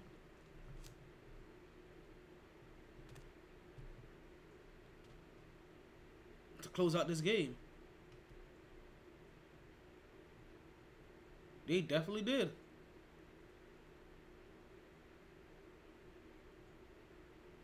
Seventeen nothing. Raiders over Packers. How much time we got left in the show? Cause we gonna be back all this week. We, we got we got so much to talk about. That's, that's, that's why I'm like I'm not I'm not even going I'm not even I'm not even rushing today.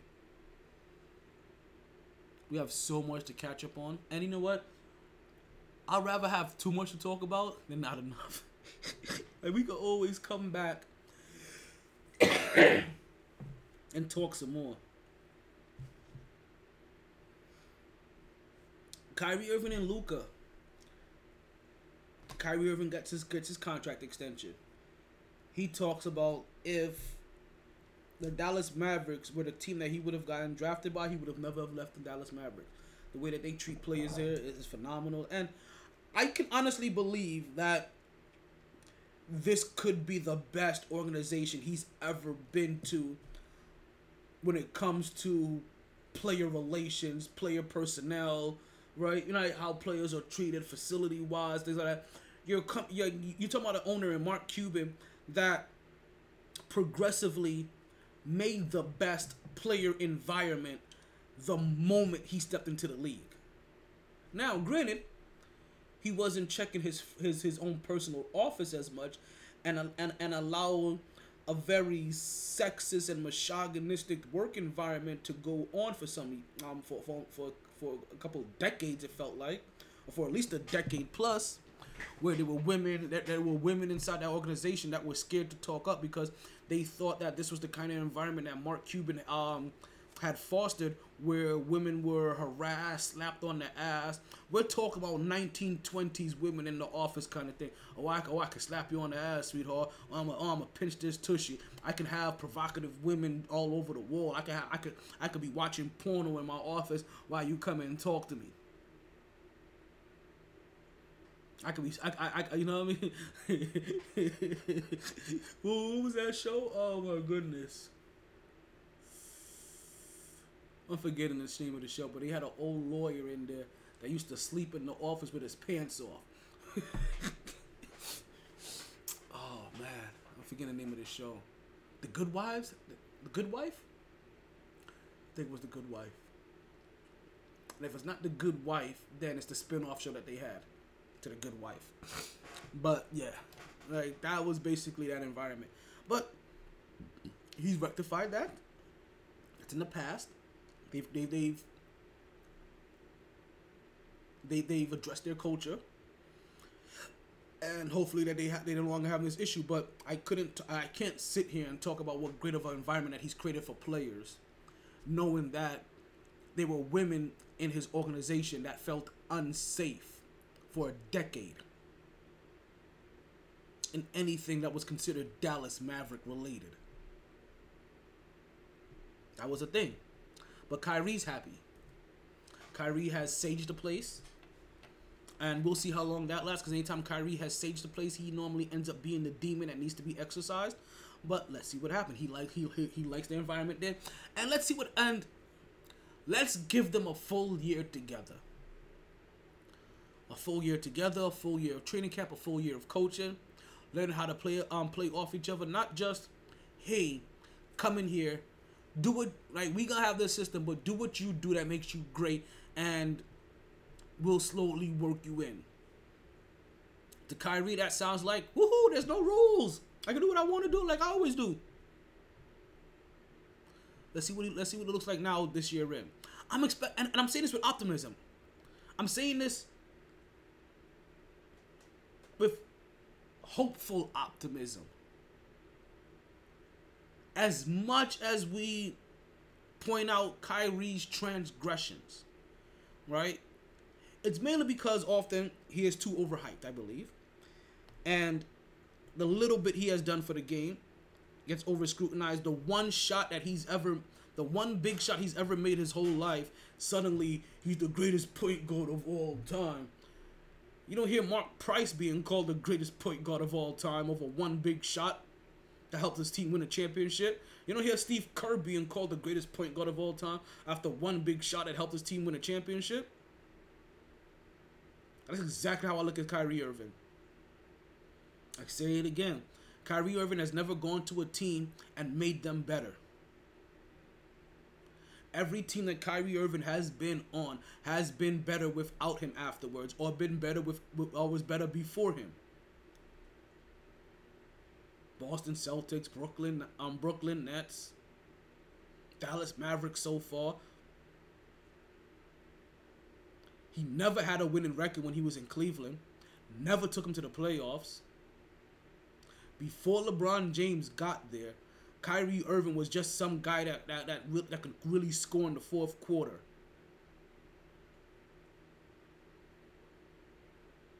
That's all, that's all Kyrie Irving was, the guy with the most fourth quarter points. Meaning that when his team was losing, he went into ball hawk mode. Like he's a ball hawk. Kobe, Carmelo, I know. Him?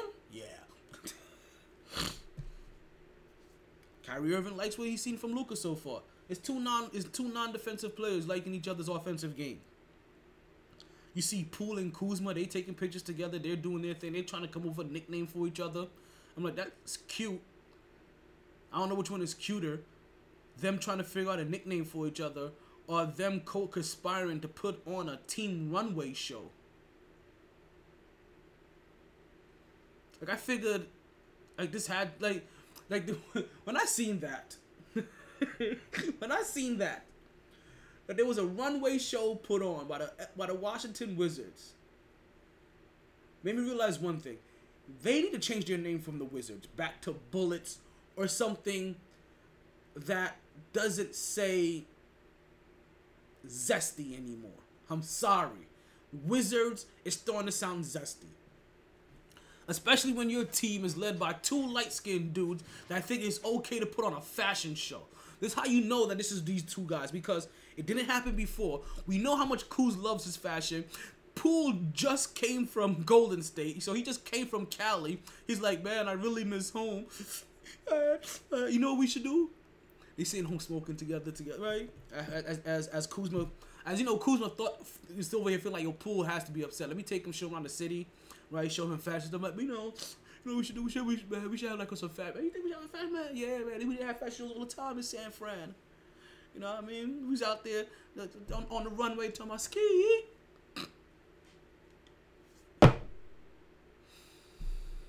Speaking of ski, oh yeah, we going left field. I don't, I don't, I don't think, I only, only think I'm doing a two-hour show today. I told you we have all week, and, and I'm not trying to force anything. I'm not trying to rush anything today. Right? I'm not trying to force feed anything today. I'm just gonna have a nice, good time. And my pussy thick, my booty hole brown, fell down, left pound if you don't know what the hell I'm doing right now, there's a rapper named Sexy Red. She's recently hit the scenes. The song that made her famous, which when it starts off, right, this is one of those songs when it starts off, right? This is why you shouldn't make fun of gimmicky songs, right? Because of how bad they are. Because what happens? The bad seeps in to regular everyday life, and because it's bad, and everybody wants to hear how bad it is or make fun of it, it gets actual airplay. You have to you have to go seek it out and listen to it. Next thing you know, you catch yourself singing "Pound Town" his left pound down, even though you don't know any other word of the song. You don't care anything else about the song. You think the song is ratchet as fuck. And I don't even like using the term ratchet. but this is the ratchet girl era where we have now ratchet music coming out. This is the perfect time to use it. Because this is what this genre of music is being called now ratchet music.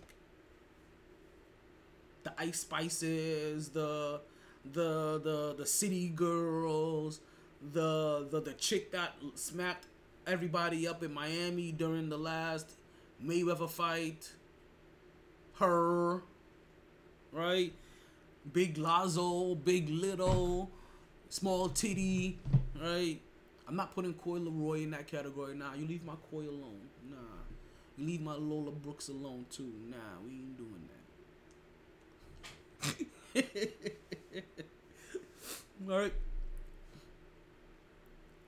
So Sexy Red, after making her ratchet pussy popping music, because that shit will move your feet. It will move your feet and it will make you want to pop your pussy. She makes a sex tape, right? Or should say she makes a sex tape. She has sex, which we assume that she's been doing since she's been like twelve, right? We should we should well, assume that she's been doing forever, right? As much as she sings about it, but she's been singing about it forever at least.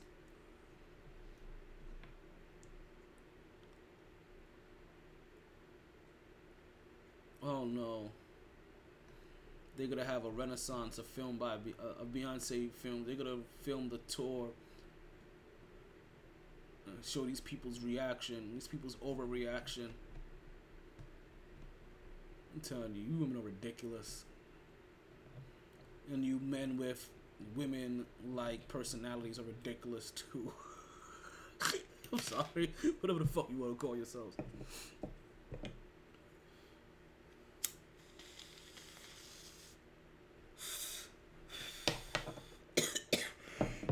But sexy red. Let's get back real quick.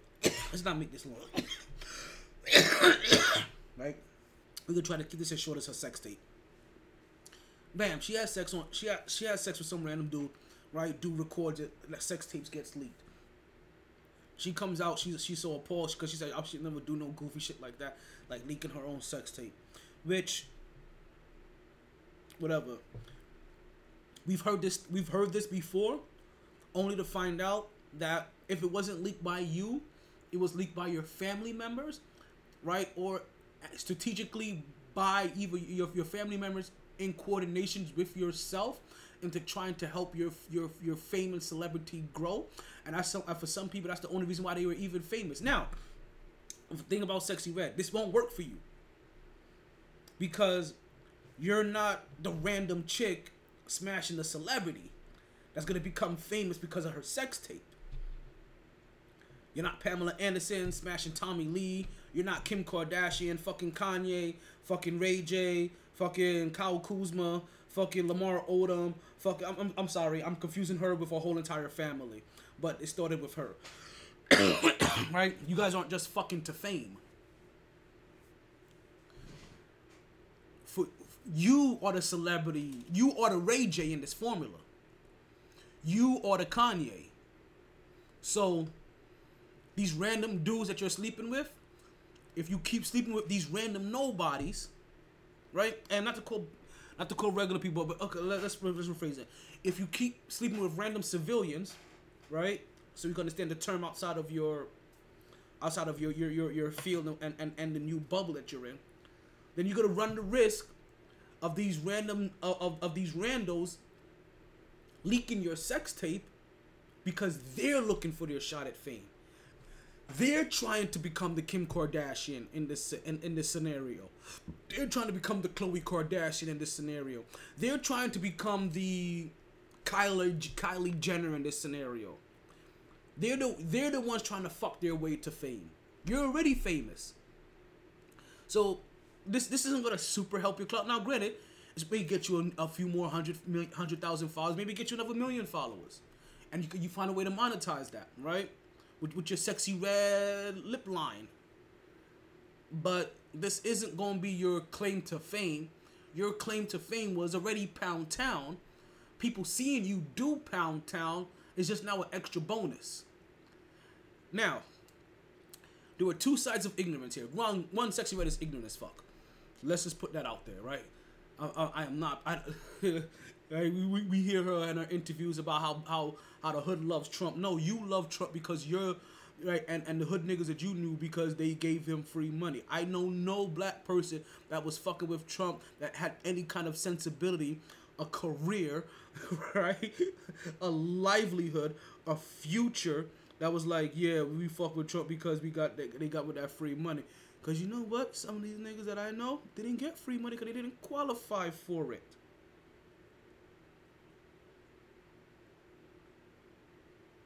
I mean, there was some that we all qualified for, but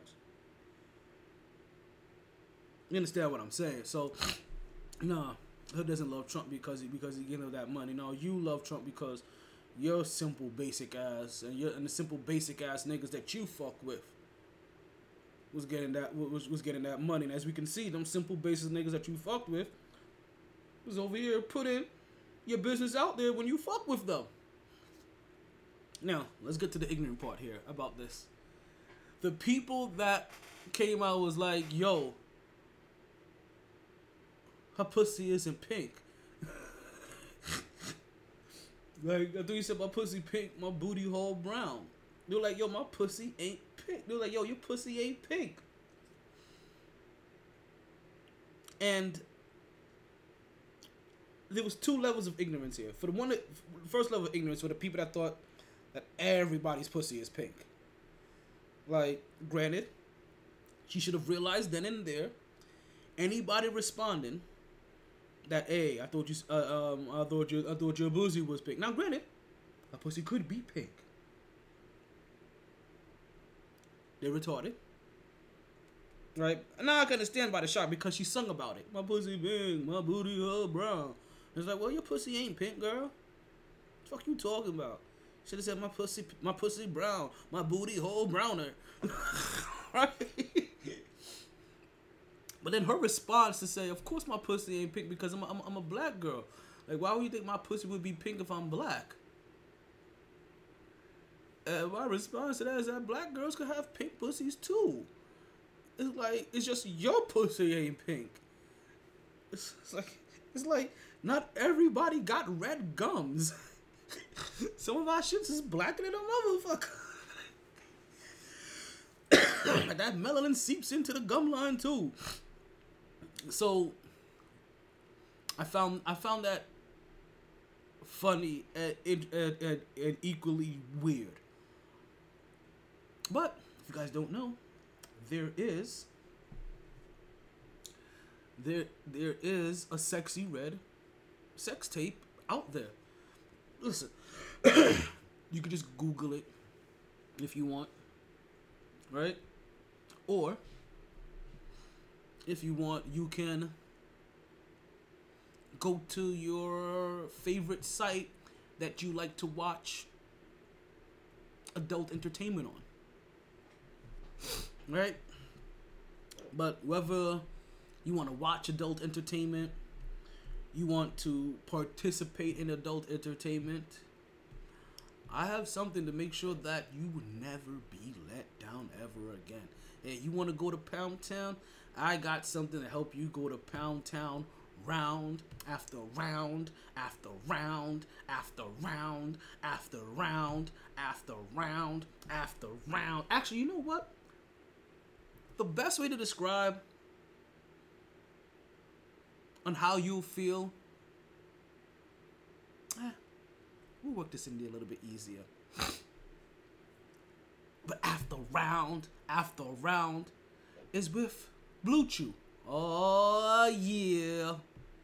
BlueChew, yeah boy. BlueChew is that little blue pill to get you back your thrill. All you have to do is open up a pack and head straight to the sack. Just a few chews before you do, do, do, do, do. Has the same active ingredients as Viagra and Cialis, so this is one opportunity that you just can't miss. For a very low cost, you can beat up like a boss. She will love how you come through like a champ when you blue chew in advance. And if you use my promo code of GSSSS, GSSS, a GS, a SS, you can get your first order of BlueChew for free. no, let's do that again. Let's put the tippity. Oh my people. BlueChew's that little blue pill to get you back your thrill. All you have to do is open up a pack and head straight to the sack. You know what I'm saying? Just a few chews before you do, do, do, do, do. You know, yeah, yeah, yo. How many dudes you gonna do over there? You gonna do them more. Alright?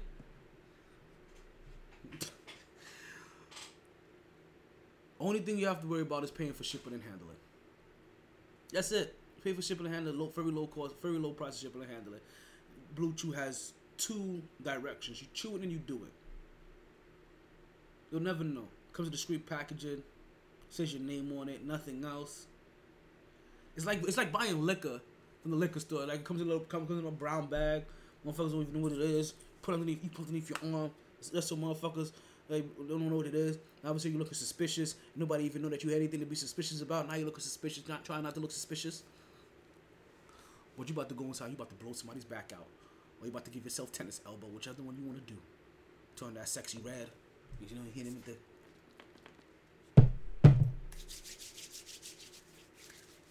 Then just go and just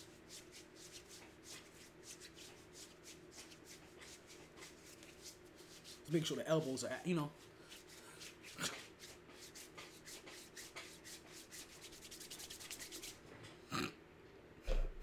Whatever you do, whatever, what, what, what, what, what, what, whichever your preference is, right? You just chew it and you do it.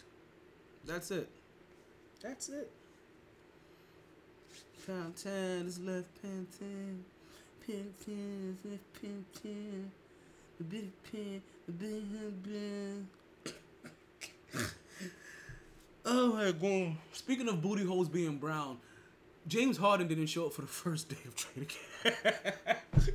I mean, he first he eventually did show up, right? And people said like, oh, the way that he played, and he and he practiced, he practiced like he wanted to be, and practiced like he wanted to be part of something bigger, part of this championship team that we have going on in Philly. Felt like he wanted to be part of this brotherly love. But everybody else is out here saying like he don't want nothing to do with this shit. James Harden wants less to do with Philly than Nikolai Jokic wants to do with basketball in the offseason. They asked your boy, the champion, MVP, yo, what did you work on in the offseason? I ain't touch a basketball for two and a half months. He's like, how did you feel about this season? Yeah, it was kind of long. Cause we played two out of, cause we played we played two extra months of basketball. Like I wanted to go home. That's your champion. This is what he said. And you know what?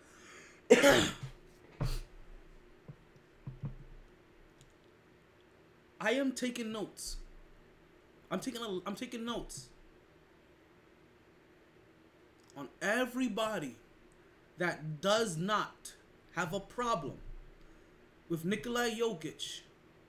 Not what's going on, Mark? I haven't seen Mark here forever. What up with Nikolai? Oh, we just lost our Podbean feed. I mean, we, we, we, we we're moving on to our two hour mark. So we, this is about to be the last thing that we talk about. We'll be back. Mm, mm, mm, I felt it was something I wanted to end the show with.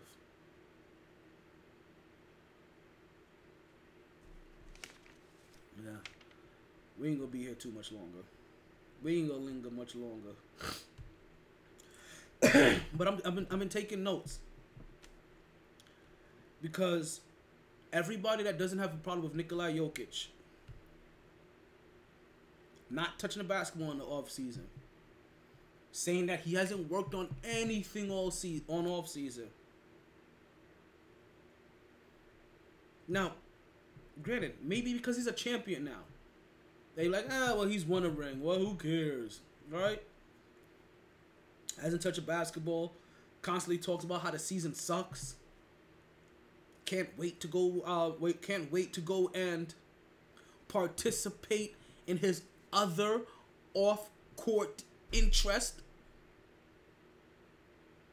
i hear nothing silence crickets now now now see i don't want you pick and choosing now if it's violent off then i could get it but if it's somebody trying to make a business from here on, I don't want to hear anything about it. Somebody trying to be on television or, whatever um, during the off season, I don't want to hear anything about it. Acting, singing, shoes, fashion, I don't want to hear anything about it. This man for two whole years have said nothing short of I don't like basketball. Every day he comes to work, it's a Monday for him. He expresses it. He shows it on his face. You see it in his body language. Yeah, you don't hear anybody dragging him through the mud about his love for the game or about how it's a distraction for this, it's a distraction for that. Nah, none of that, right? So when Donovan Mitchell decides that he wants to take on Evan, I don't want to hear about it. When Anthony Edwards, and Anthony Edwards has already started with his acting, I don't want to hear about it. Oh, maybe this has been a distraction. And now, now, granted, granted, granted, I addressed this earlier. Sometimes we get stuck in the old narratives that we grew up with, right? And we kind of respond and live in that same moment. And sometimes, sometimes it doesn't even apply anymore. Maybe we've gotten past that portion. Because I remember I don't hear. I remember not hearing about Anthony Edwards. Right? And now we're not hearing it with Nikolai Jokic. So I wonder, have we now gotten past that? And, listen, we could be, and I just didn't realize it. Maybe I just realized it right now. Where players are no longer being criticized for having other priorities outside of the sport that they play having other business ventures or things they want to get into outside of the sport that they want to play while they're still playing it and at their highest point of relevancy and highest point of income making.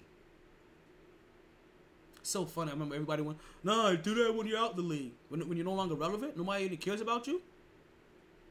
when I'm not bringing in a random 1.2 million dollars every year, a random 5.8 million dollars every year, a random 6 point, no, 12 point, whatever it is, 22 point. Oh no, you want me to try to do all this stuff I wanted to do when I'm out the league. When now they're gonna look at me and be like, well, how much income do you have coming in? I mean, we know that you've made this and you've done this and you had this, but you don't have this, and you're not, you're no longer making this. This probably would have, and, and, we probably learned by now from enough people being told no that oh, this is probably a better thing to try to do while you're still playing and you have active revenue.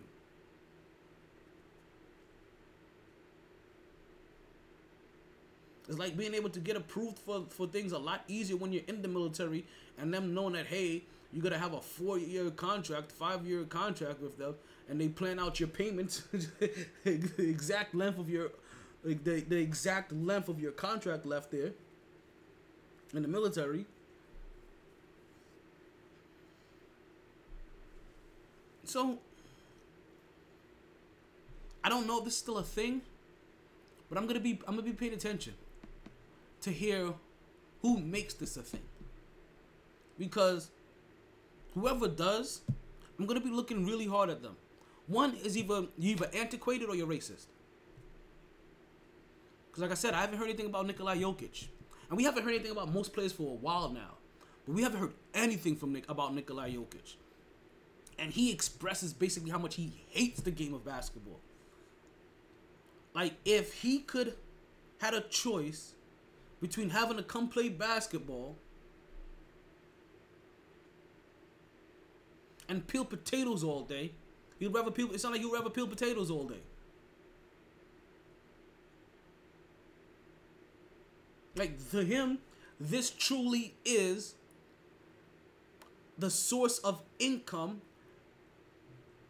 to help fund what he loves and what's also gonna bring him millions of dollars when he's out the NBA. Do a horse business. How many NBA players are you talking about getting into horses while they're still playing? No, the only horses they get into is the ones that they bet on. The only horses that they get into is the ones that they buy for their women's head.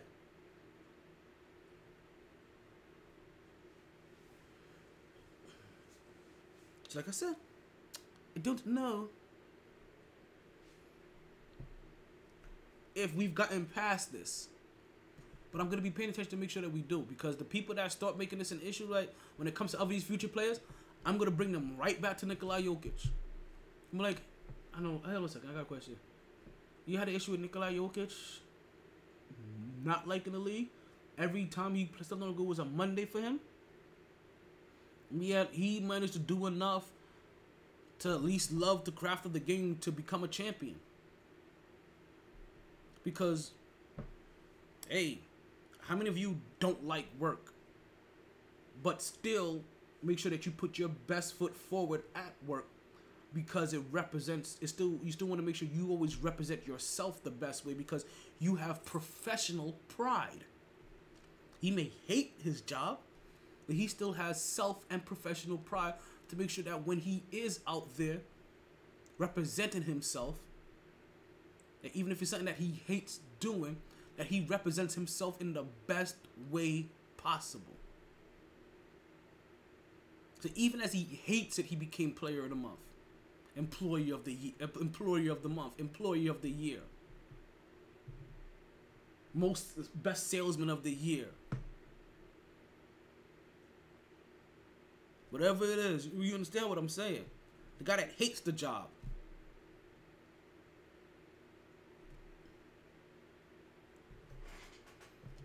It's weird. I'm gonna have to. I'm gonna have to find a way to get over that one too, though. I'm not gonna lie. I'm talking to myself a little bit because there's gonna be another player that's gonna come up and I'm gonna be like, yeah, I don't know how much you love this game, and maybe your and maybe your outside endeavors is causing a distraction. And and and, and listen, maybe and maybe there's gonna be, and I can see myself do, even um relaying this right or dealing with this as a case by case scenario because the skill level that Nick, the base skill level that Nikolai Jokic comes into the league with, because he's a European player, isn't gonna isn't the same that most of these guys come in with. Isn't this, easy it's not even the same level of maturity that most of these guys come in with. It's crazy that his basic fundamental skill, basic fundamental skills that he has, that he doesn't even care about, is better than all this flash and dash that everybody else has been working on.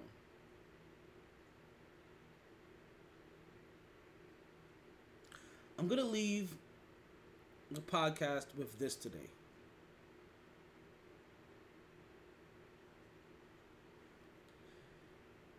Actually,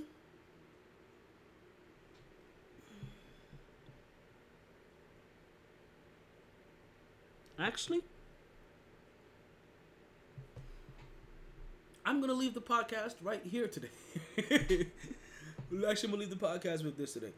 We're gonna come back Monday. We, uh, I'm tripping. We'll come back Wednesday. You guys already know what's up. We got our picks coming on Wednesday. We haven't we haven't really done these picks in a while. Things has been all over the place. We haven't done these picks. We have our picks coming up on Wednesday. I'm gonna get into that Canelo and Charlo fight on Wednesday. Thought I was gonna I I was gonna try to I was gonna close the show with it today. Nah, I think we'll open up the show with it on Wednesday. Or talk about it at some point in time on Wednesday. I didn't even get a chance to get into some of these other games. But we'll get into some of these other games. We'll, we'll talk about, we'll get into the Thursday night football game that, that's been going on, or, or the London games that's been going on for the last couple of weeks with Jacksonville. We'll get into it all. Glad you guys are back. I'm glad I'm back. I'm glad I'm no longer sick. Well, getting over the last bit of it. I got no, I got nothing else to watch. Actually, I am big time lying. There was supposed to be. I just think I went back to the same exact place that I couldn't watch it on before.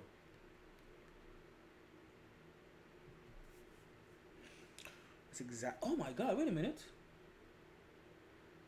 This is wait. This may be on the Yes Network. Hold on, hold on. Let's see if I have the Yes Network saved to my quick accesses. I forgot they were playing Brooklyn. And again, I don't know why I want to watch Lakers in Brooklyn. Maybe because I'm from Brooklyn. Because any in a normal world, there's nothing to watch about Lakers in Brooklyn. Am I wrong? It's in the podcast here. Even I mean, even if somebody from even if somebody from Brooklyn, right? I'm just like, yo, what am I? What am I honestly here watching about them? Because I'm not. There's nothing much interesting about the Lakers that's going on right now. There's nothing interesting going on with the Brooklyn Nets right now.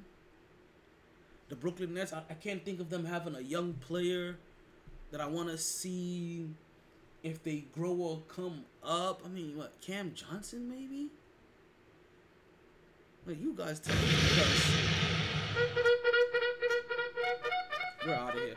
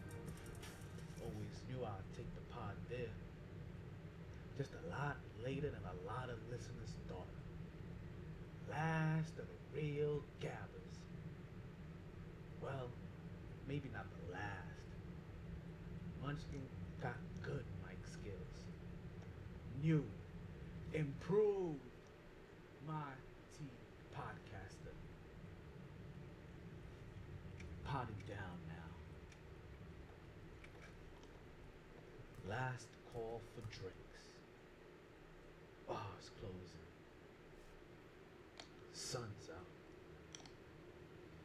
Heard the casino got a buffet breakfast. Don't want to go far. Wild night.